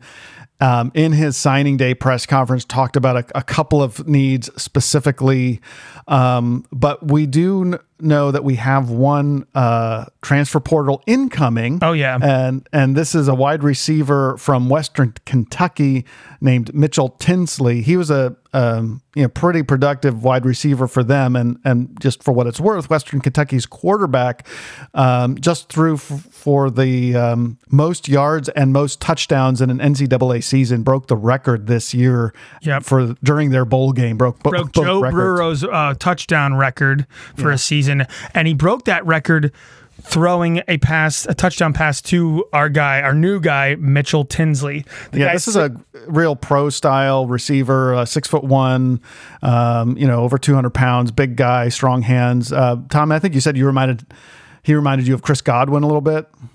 Uh, actually, I said DaeSean Hamilton, but um, but he he has the Right. the the he has the build of DaeSean Hamilton with the ability of Godwin. Kind of is how I, I look at him. But um, so he and what's interesting about this guy is you know he's a he's a transfer from Western Kentucky, but he was a transfer into Western Kentucky from a ju- junior college in Missouri. So he he's coming in as he only has one year of eligibility with us because he did two uh, two years at Western Kentucky and he did I think two or three years prior to that um, at a junior college. So um, he's he's been he's a climber. He's gritty. He's you know wor- worked his way up the ladder and he's he's been you know successful everywhere he's gone. You know, Hopefully and he, he's he's going to be hungry and he like exploded this past season for 1,400 yards and, four, and 14 Holy touchdowns. dude. and he had 127 yards against Michigan State. Uh, and I think he, he topped out at, at 87 receptions this year. So I think he's uh, averaging roughly 17 yards per catch, which is crazy. Is something of note. I mean, I, Deshaun, or excuse me, Jahan Dotson this year, I think averaged in, in the 11 to 12 yards per catch range, Well, which is like down from his prior season. Um, and he wears number five, mind you. So he's going to be replacing Jahan Dotson. you know, so we're losing- in, in position and. Yeah, go ahead. Yeah. Well, yeah. So we're losing Jahan Dotson. Um, look, looks like Parker Washington, KeAndre Lambert Smith, our next two receivers are coming back. But yeah, we, you know, we're needing to find a next number one receiver, and maybe this guy will be it. Yeah. so, real Look, quick, um, I'm going to move forward uh, for us Yeah. here. We have a quick, a brief national news, couple of tidbits. One, Urban Meyer fired. That was so we need to say exciting about that. We don't even need to It's get into all of news it. now, but like, yeah. Yeah. I mean, it's Um, and just the other thing to note is that, wonderful um, train wreck. yeah, right. I don't. We There's not much I to say. Yeah, we don't have to. Just, just derail us. Um, but yes, good to see. Uh, good to see justice served or something like that. But anyway, Mm-hmm. um, like the other thing is um, we were Tom and I were talking just on and off throughout the season about the incredible year Micah Parsons is having, and just thought it would be worth noting here. Um, you know, he's uh, he looks like he's. You know, I, I can't imagine anyone else is going to get Rookie of the Year. They are he might be comparing. They are comparing him to Lawrence Taylor. he might be defensive player of the year outright this year. Um, you know, he's possible. making that big of just an impact, and his numbers are so great. He just logged his um, 12th uh, sack of the season last night against the Washington Redskins, and he made it look so easy. Uh, he is a sack and a half away from the record set by Jevon Kearse, I think in 2007 or was it 2003? The rookie maybe? record. The rook, yeah, the rookie sack record. He's a he's a sack and a half away. Um, and uh, you know he is the only player in the last 25 years to have over 75 tackles and over 10 um, sacks as a rookie. So he is in legitimate, like r- rare, rare, legendary air, and it's it's just. I mean, he's got two more regular season games. I think, right? Is that how that's, Yeah. that's working out Yeah. these days? Two more regular season games to get one and a half sacks, and I would be surprised and shocked if he was unable to do it. And that's not to even to mention the fact that they're going to be in the playoffs They're too. definitely going to be in the playoffs. And and and uh, and just as a final note w- with him, for me at least, um, he has transformed Dallas's defense like single handedly. He has allowed all the other great players on that defense to shine and to be better and to be as a total unit be you know every level is better for him having been out there. And he's he's dropping back in coverage. He's he's following running backs. He's following receivers.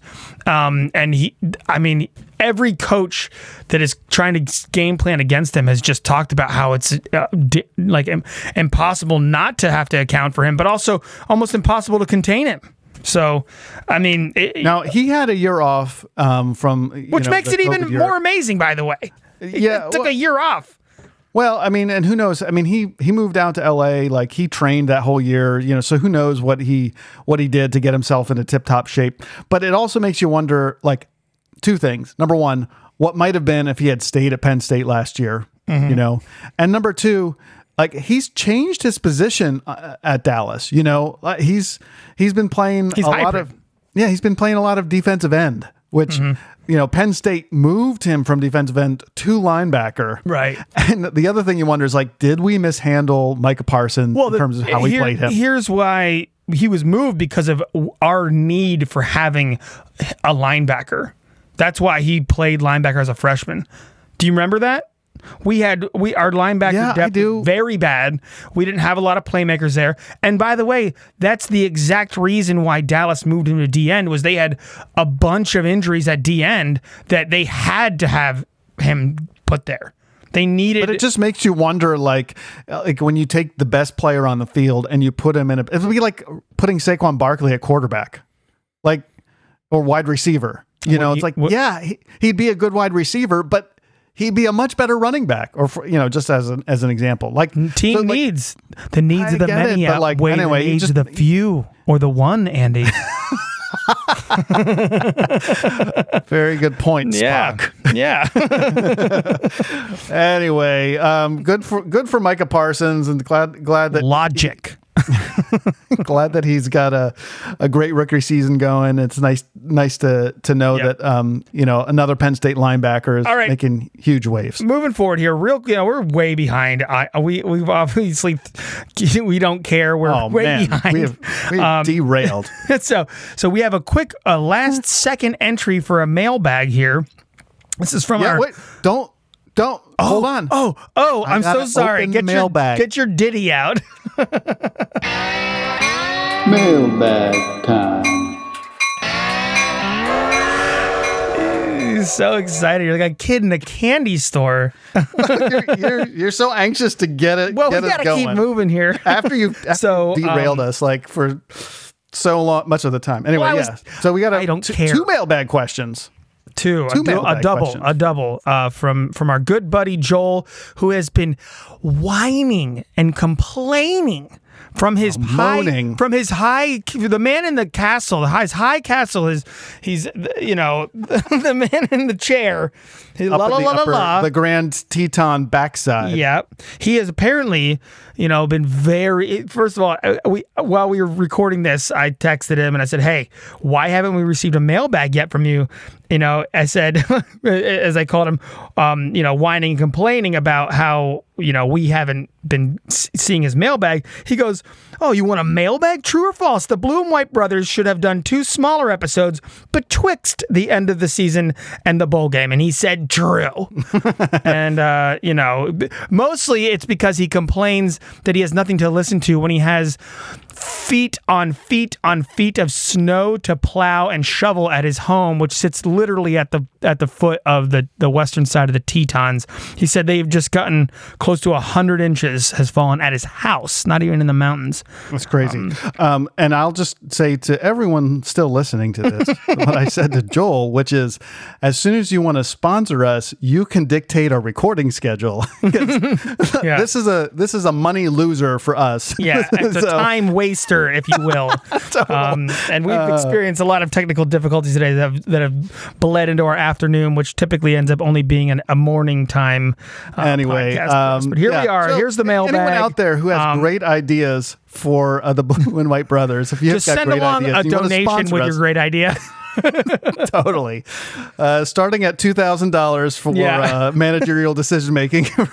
Yeah, and Andy doesn't right, see a what do we cut of that two thousand dollars either. So, uh, so true or true or false? This is a quote must-win bowl game to build towards a good 2022 season. What do you think, Andy? false. I just think it's I think it's false. I, it was, was like we were saying with the bowl games before. Like it, it's uh, they're not a lot of high stakes. The, this is not the Penn State team that we saw um, finish out the year. We, we're we're missing our two linebackers. We're missing our defensive coordinator. You you know uh, We're missing say- our starting left tackle, Uh, we'll- and we'll get into Walker's this. injured. Right, Yeah, we'll get into this, um, but it's also not the the same Arkansas team. So it really is an exhibition game. To me, I th- I think it's it's uh, it's developmental. It's about trying to get this team on track for next year. Yeah, if So- we don't win, it's like it's like saying, "Oh, who won the blue and white game?" Like, who cares who won? All that matters is did you get guys good experience? You know, playing a quote unquote exactly. game. This is more. This game to me, and I by the way, I agree. It is false. The answer is false. This is not a must win bowl game. It would be great to win. It will. It will help to win. You know, it will certainly help to win, but it is not a must win, win for sure. so so the win part is to me more so for like um you know just your your own like uh like feel icing good about it. or- yeah, yeah, yeah, But right. Like so- try to so- try to end the season on a positive note. to me, this this game is a more important scrimmage than the blue and white game in some respects. You know, at least for the players that are currently on the roster. Like, get these younger guys in there and get them experience against an SEC defense, against an SEC team in you know SEC territory. eh, For you know, and you know, it's a it's a fun experience. But like, I just I I want the next wave of players to get you know uh, some progression and development going on. That that that's more important to me than than quote unquote winning the game. If this were the, I don't know. If of course if this were the Rose Bowl, it would mean more to win the game. You yeah, know, if it were a true New Year's Six bowl, I think it would it would mean a little bit more. I think if Penn State had had a really good season that we just fell short of the top four, it would it would I'd want to see us go out and prove that we were worth the other side of yeah. uh, the other side of the coin there is that if you do win the game, you just beat a ranked SEC team. You know, so I think I think there's all upside for Penn State actually. yeah, you know, if right Penn there, State that's a good way of loses- looking at it. Uh, we if Penn State loses, look, we're we're, we're playing a ranked team, an eight and four SEC team, a um, you know team that early in the season was was really hot, and um, uh, yeah, I mean Penn State Penn State losing this game doesn't really look bad for Penn State because we've looked bad all season. If we win the game and Arkansas looks half decent and we still win the game, it says, hey, Penn State kind of found a way to play up to their potential in this exhibition game, and that will be good. But if we didn't, oh well, I, I agree with you. It's really more about development for next year. And speaking of next year, here's the second of Joel's mailbag questions. True or false? Clifford will be our starter next year.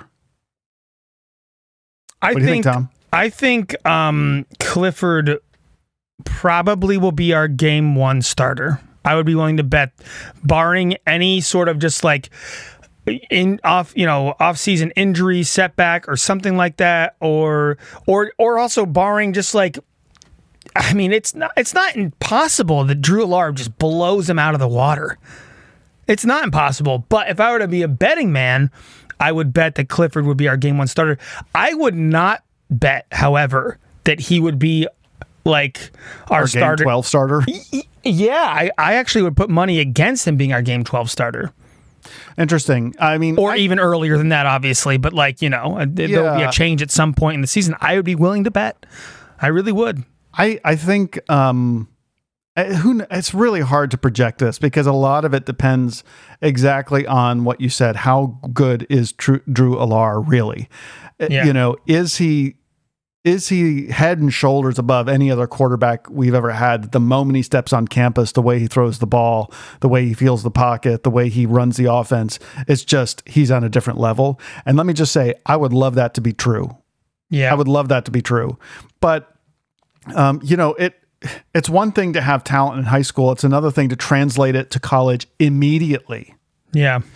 And I agree that I think it's less likely that that that'll be the case. I mean, he's coming in early, right? He's coming in in January, um, so he'll have eight months to learn the offense, you know. But Sean Clifford's had, you know, I mean, he's he's had starting quarterback experience for three plus years, so you, you got to expect that that kind of experience, along with the you know the level of talent he Clifford does possess, is likely to give him the start. But I, I to me, I think it would be thrilling if Drew Allar were that good that he just.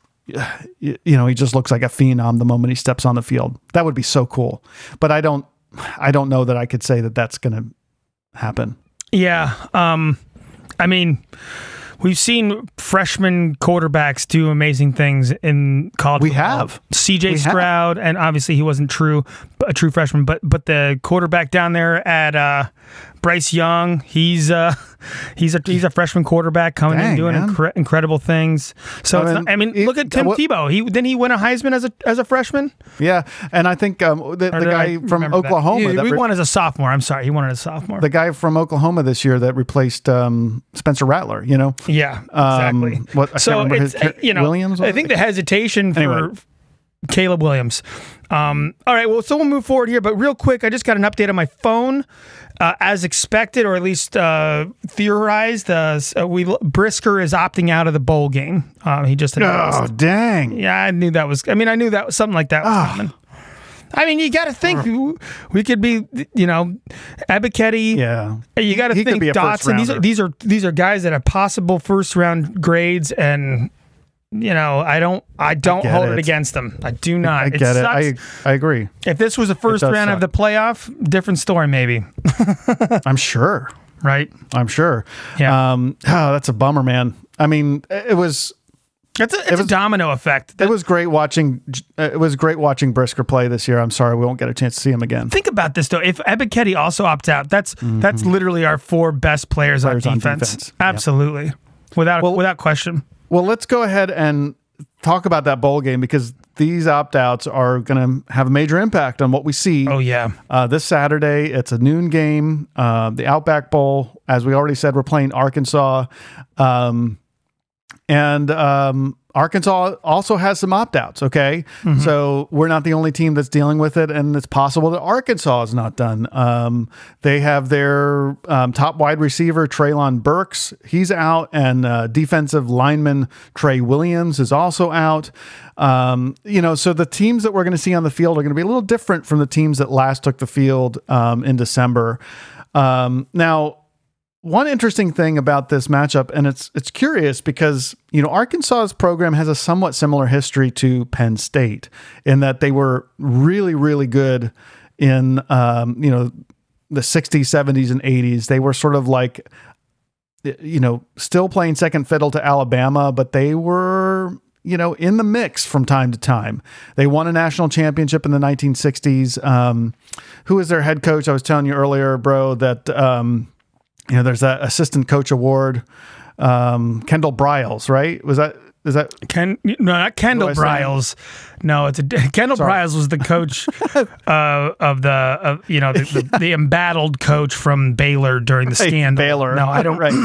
I don't remember the what his first the, the Broyles Broyles. That's Briles and Broyles are two different things. Royals? yeah, Broyles. Broyles. Anyway, anyway, um, Broyles was their coach in like the 60s and 70s, and and yeah, a lot of uh, 9, 10, 11 win seasons uh, up through the 80s, and then in the 1990s up till like kind of present day, they they they have been less impressive. And um, their their coach this year, Sam Pittman, his second year, um, seems to be on the path of turning them around. Um, they were eight and four this year, as I think I previously previously said. They were four and four in the SEC, so again, similar, somewhat similar to Penn State, and that um, sort of even in um, their conference play, but they have a, a, a better record on the season than Penn State, obviously. Um, last year um, was kind of the opposite. They had a three and seven year, and um, yeah, so he's he's getting them back on track. Sam Pittman, that is, and they were formidable in the SEC this year. Um, they, they yeah. go ahead, bro. No, I'm just saying they they were formidable. Um, they they will be without. Um, uh, did you mention their opt outs already? Yes, I did. Oh, I'm sorry. Well, so their their their their receiver Treylon Burks opted out, but their defensive lineman Trey Williams opted out after having a run-in with the law with a with a DUI. So fortunately, our opt-outs are are not related to anything off the field. These are guys that are you know both going to be prob- probable for the NFL, but um, it's at least good that that you know we've had our our boys staying out of the the press for the wrong reasons. They're in the press for being great players and and just deciding to make the leap. Um, on their own merits for being possible first or second rounders. So, but relating to So Arkansas, one thing I just want to say, Oh, sorry. real quick before you jump into that, I just want to say, um, in spite of that really interesting history with Arkansas and ha- being a great football team uh, at the time when Joe Paterno was having a lot of um, undefeated seasons as well, this is the first time Penn State has ever played Arkansas. In right, this bowl right, game. yeah, And so. I think it's a kind of interesting factoid. And again, something sort of like playing for pride, playing for, you know, Pennsylvania, playing for the Northeast, playing for the Big Ten, you know, against a team that you've never played before and sort of like, let's see how you guys play football down in Arkansas. That'll be an interesting kind of wrinkle with uh, with this particular game. yeah. Um, so, uh, Andy, do you um, so we we we've never played Arkansas before, but we have played in the Outback Bowl before. Um, uh, the last time we played in the Outback Bowl, do you recall uh, who, who we played?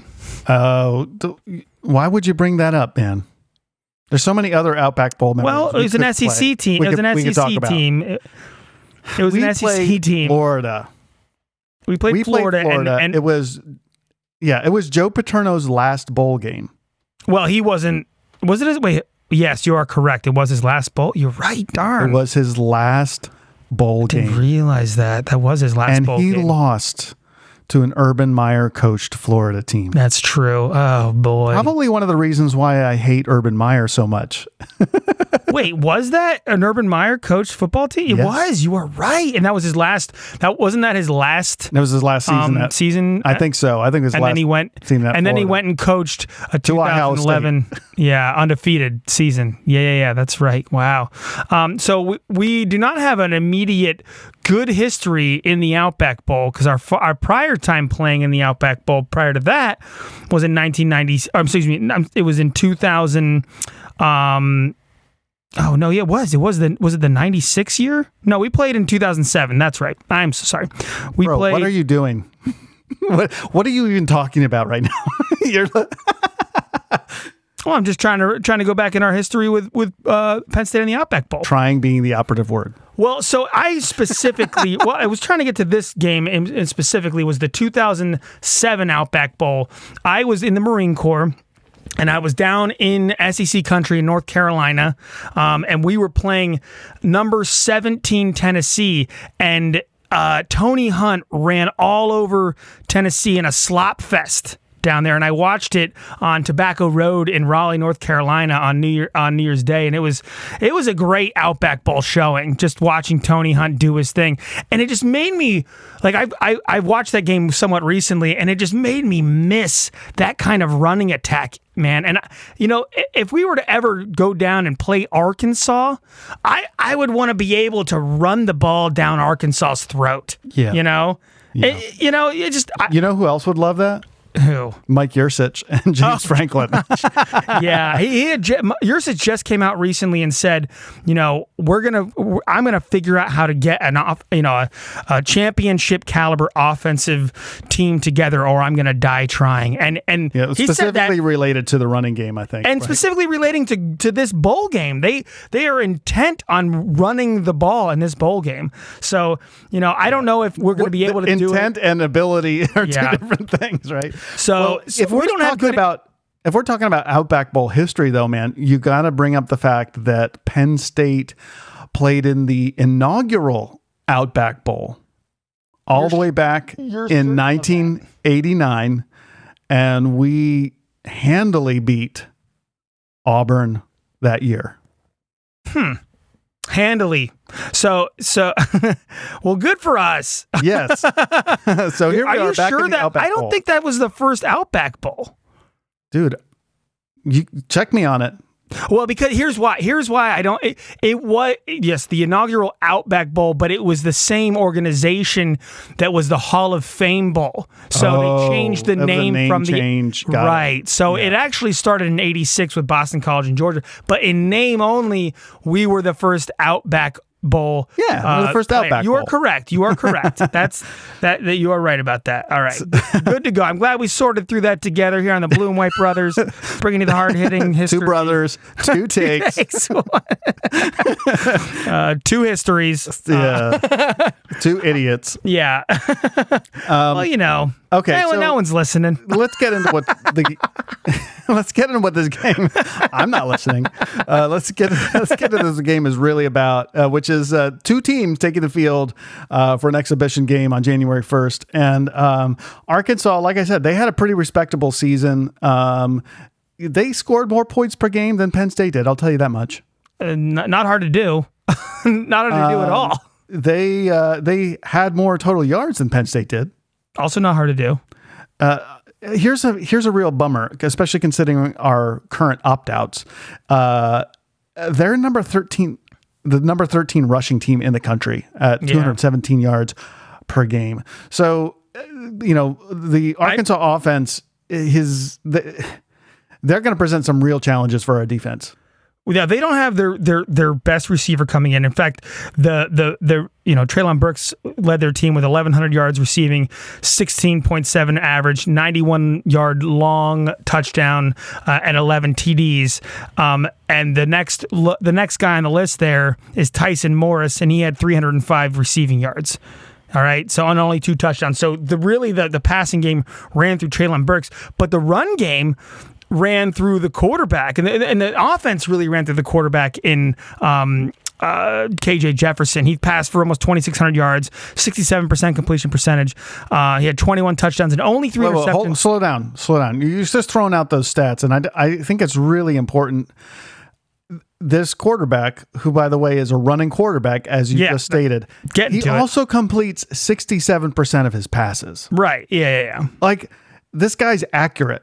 Like this is a guy that is not going to be rattled. I mean, he played in some really big games this year against Alabama, against Texas A&M, against Texas, uh, you know, and and he he played among the best teams in the country and he Well, he, Had had wins over season. fifth, number 15 Texas, number 7 Texas A&M, number 17 Mississippi State. So so not only in big games but won big games too.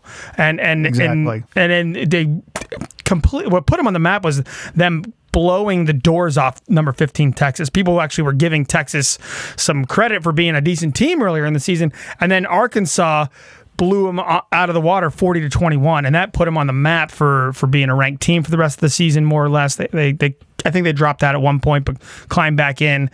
And it's just, you know, they're a threat. That's what this team is, is, is a threat with good, well coached, uh, good players that are well coached on both sides of the ball and, and, a, and a quarterback that is a playmaker with his arms and his legs. So, Yeah, um, and we've really not faced a true running quarterback this year, or you know, an offensive system where the quarterback is is running a lot. So Yeah. that'll put some extra stress on our defense.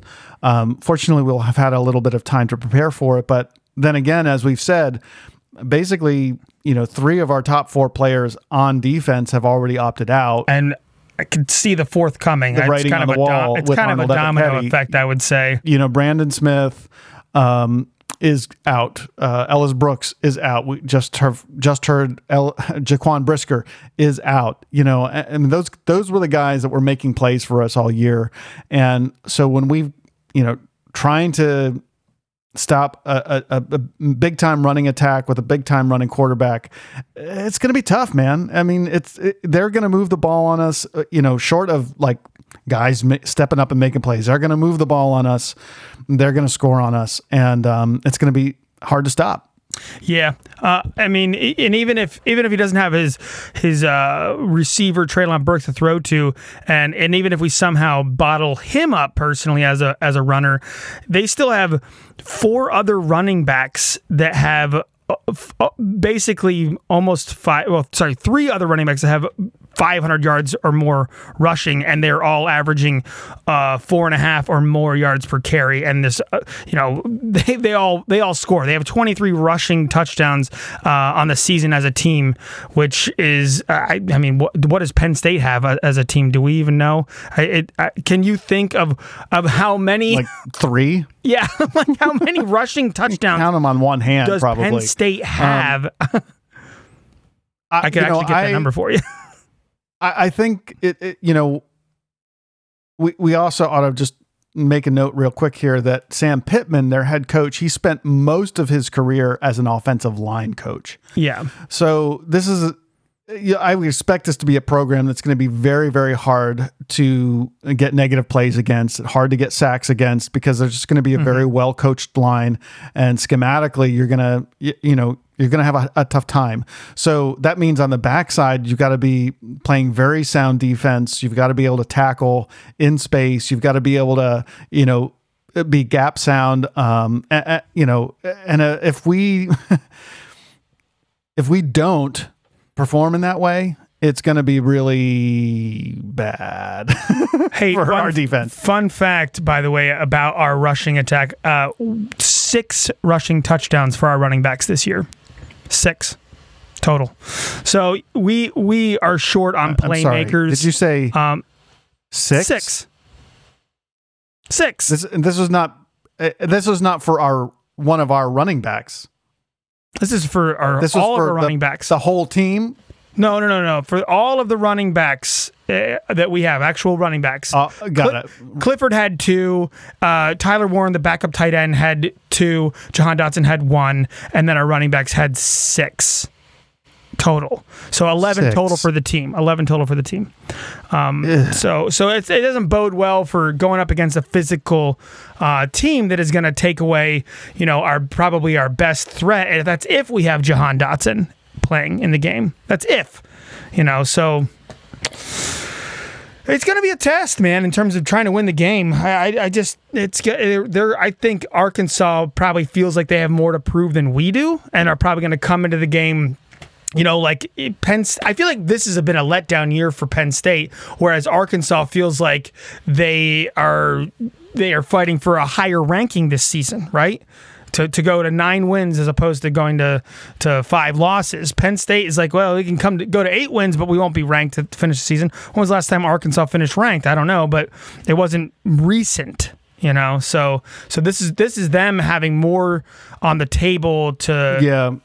Yeah. at stake for them for pride we- for sure. Yeah, I, I feel that way, and and it'll be it- it'll be interesting to see if Franklin can squeeze that kind of mentality out of the plug and play backups that we're going to need to have uh, performing for us on both sides of the ball because we got Rasheed Walker out.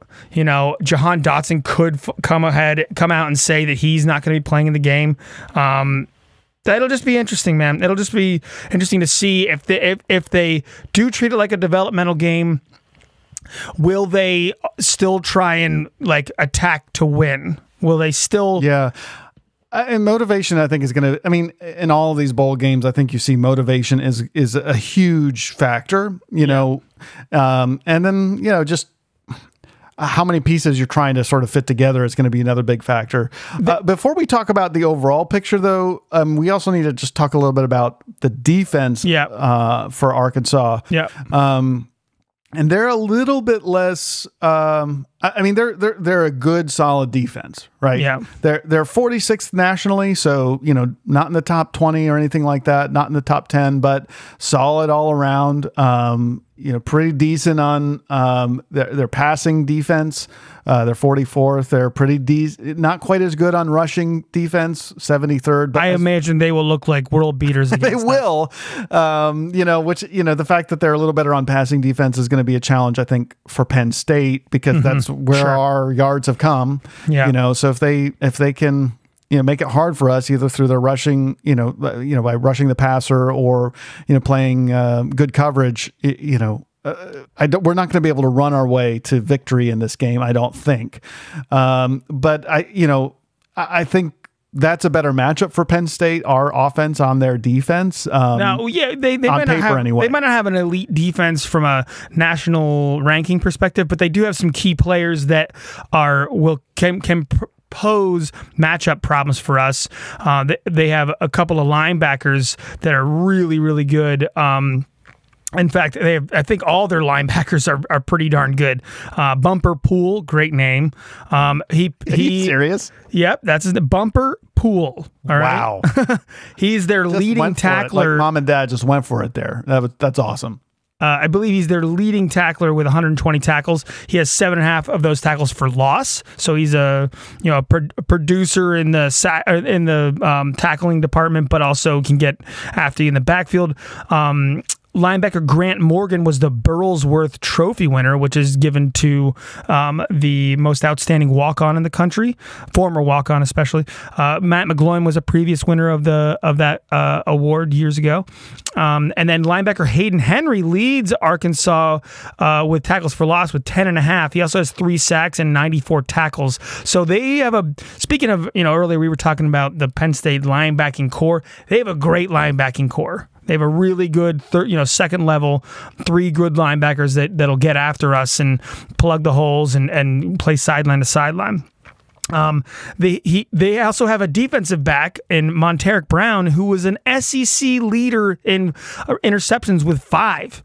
All right, and uh-oh uh, and it was good for second in the country. He also had five pass breakups too. So, I mean, he could lock down whoever our uh, top receiver is in the game, and if it's not if it's not Jahan Dotson playing, that poses a problem for us if he's locking down uh, Parker Washington because after Parker Washington, Yeah, yeah, KeAndre. Lambert was produced decently this season, but he didn't really take that uh, like a monumental leap. He took a leap, but so if if we don't have Jahan Dotson and and Parker Washington's covered by that guy, uh, KeAndre Lambert will be uh, looked to to to take that leap, take a leap at least forward from what he doing for the majority of the season. Um, and then you know, lastly but not leastly, special teams. Um, Cam Little, their kicker, sits 14th in the country with 1.58 field goals per game and 24th in the country with an 82.6 field goal percentage. So, in a game that might not have its full complement of uh, you know key offensive players, uh, points will could be a, a premium, and and field goals will could, could you know could play a, a key role. in- yeah, and, in- as we've seen, that's a, a liability for Penn State. Uh, Yeah. it's been this year. But So- we have a good punter, a great punter, who Yeah. hopefully is playing in the game. By the way, uh, we hope he's not opting out of the game. I can't can't imagine that he Oh, would. but, The- but that the would. day a punter the, the, the day a punter opts out is it a low day. I mean, he is. He, Indeed. he is going to be a draft pick. Like. Uh, you know, not punters aren't aren't typically regarded as you know drafted. You know, getting draft grades. He has a draft grade. He is a weapon. If you would go go and look at what um, uh, Blake Gillikin is doing in the in for New Orleans and the Saints, Yeah. uh, he is Yeah, a weapon point. for them. He is Very a huge weapon for them. He was drafted. So um, there's there's there's certain punters every year they, they get a draft grade. This guy's one of them. But however, he's not a, a threat to be you know getting injured in contact. So let's hope that he doesn't decide to opt. yeah. Um, well, look. Um, what do you what do you expect to see in this game, bro? Um, I, I, I, I don't have high expectations for Penn State's performance in this game. I, re- I really do not. Um, I, you know, we're, we're somehow favored by one. I don't know how, uh, especially with losing Brisker, that could change. Um, I just want to see a competitive game. I want to see the team fighting, and and I want to see the team in it.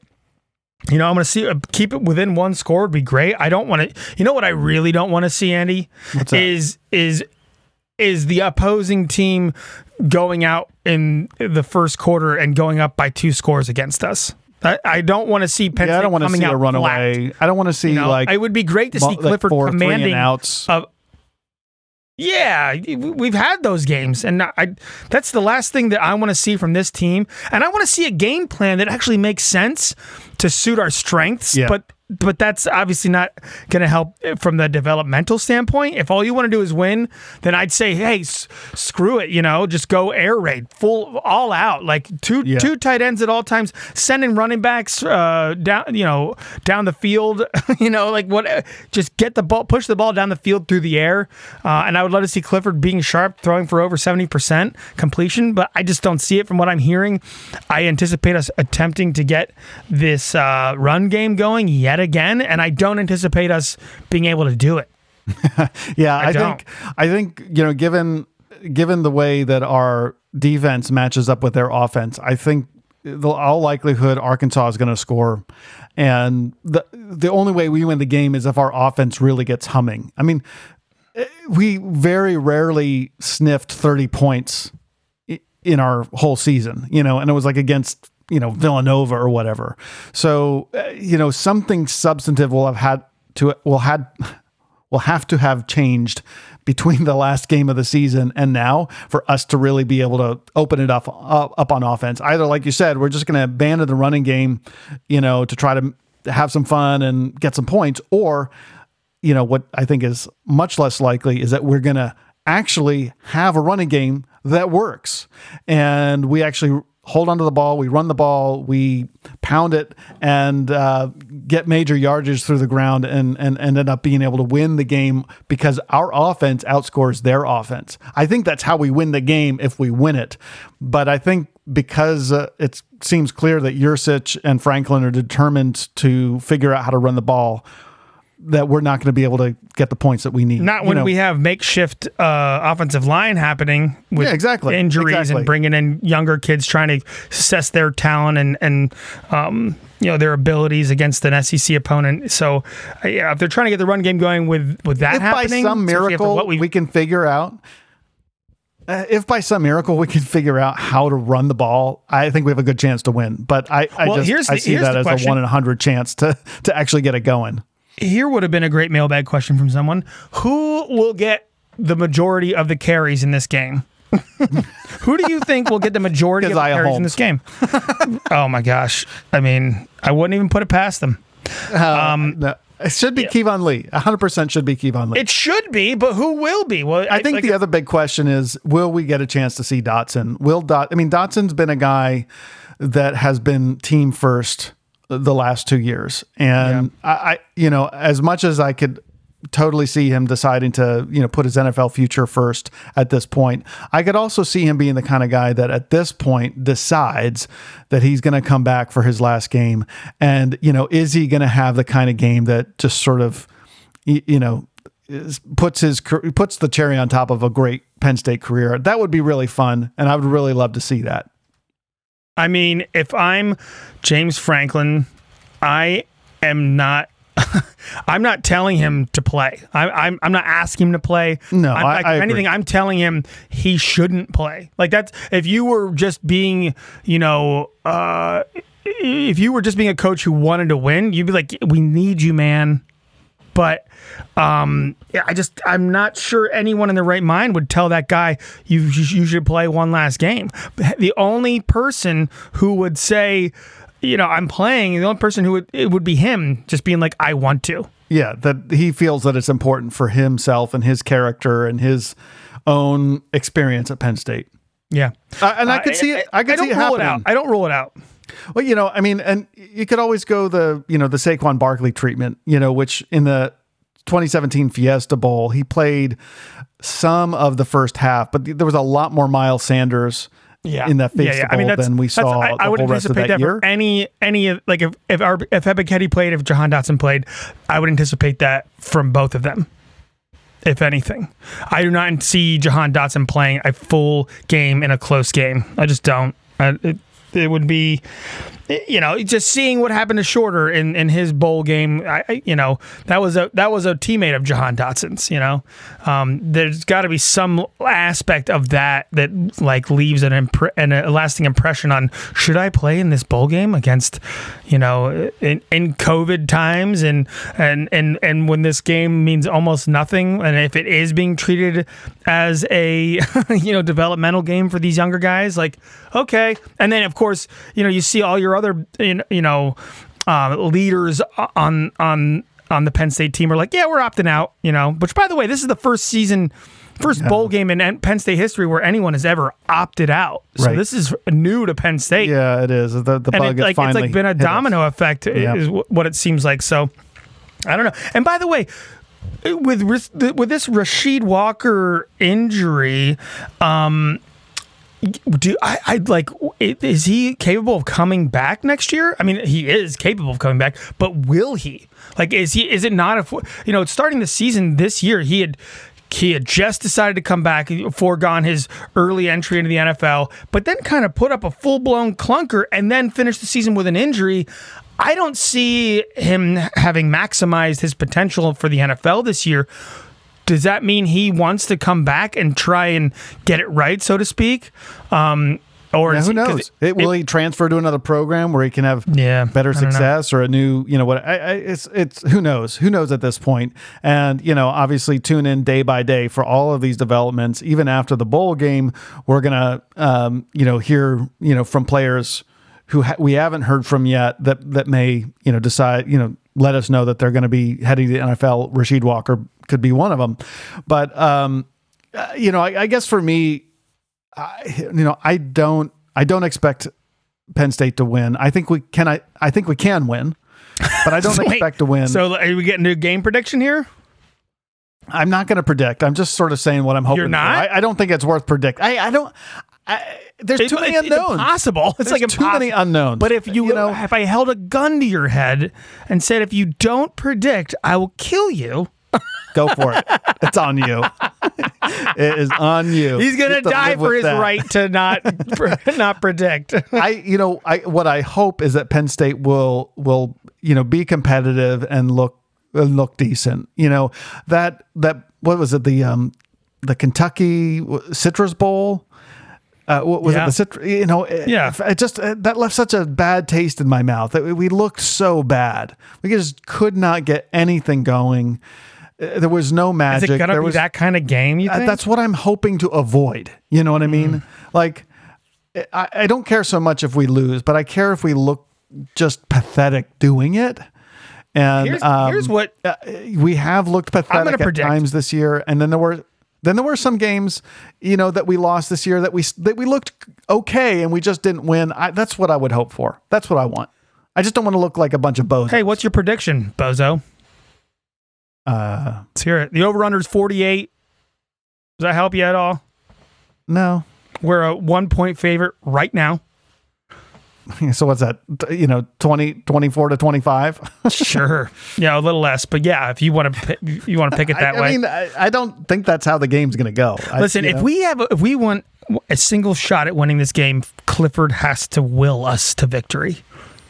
That's all there is to it. You want to? You, you're coming back next year, Sean. Clifford's got- you coming back next year, Sean?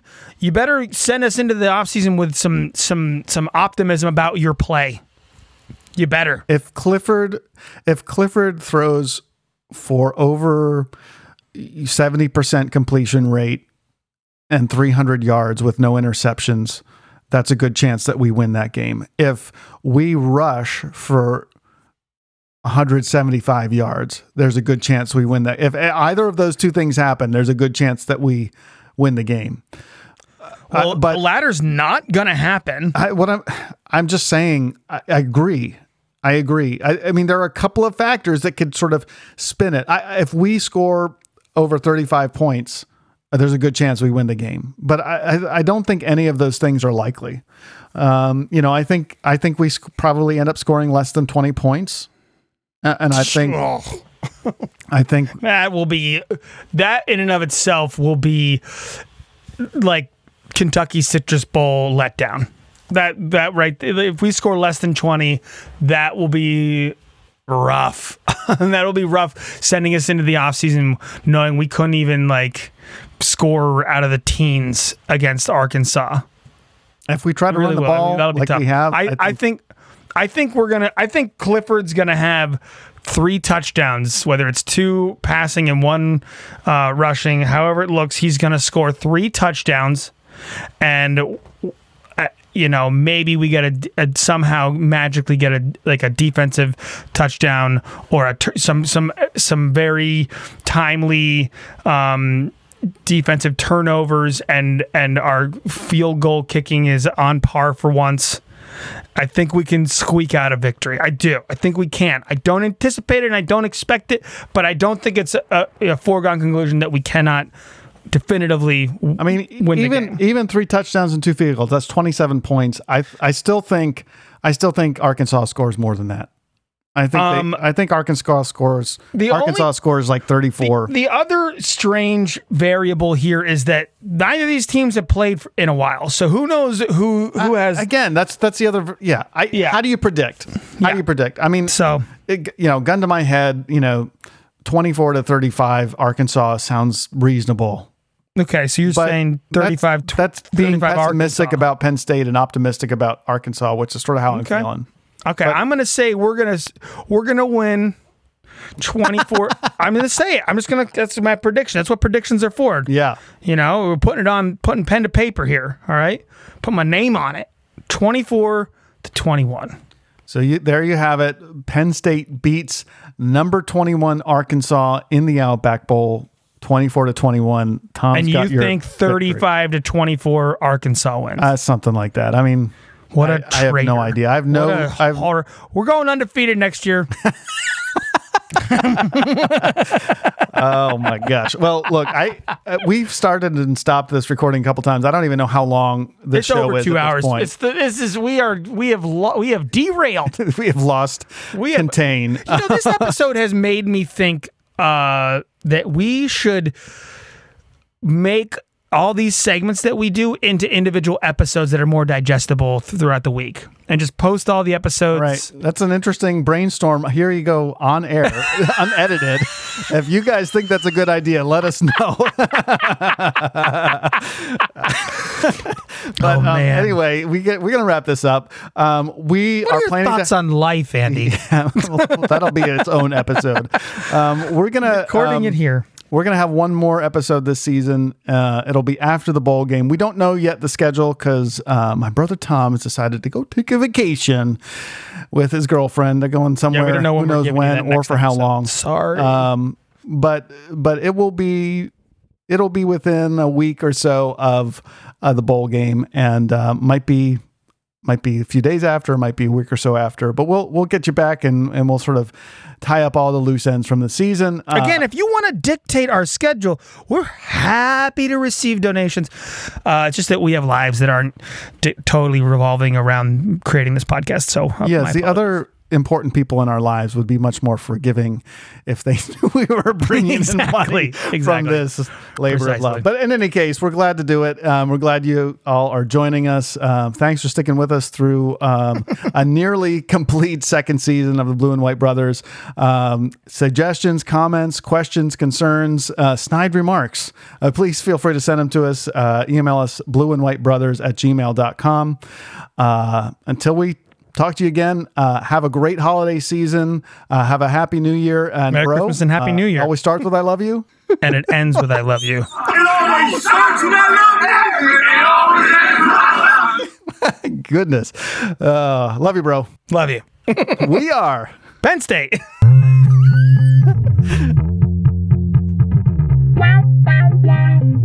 Thanks for listening to the Blue and White Brothers. Join us next time for another great episode about Penn State football.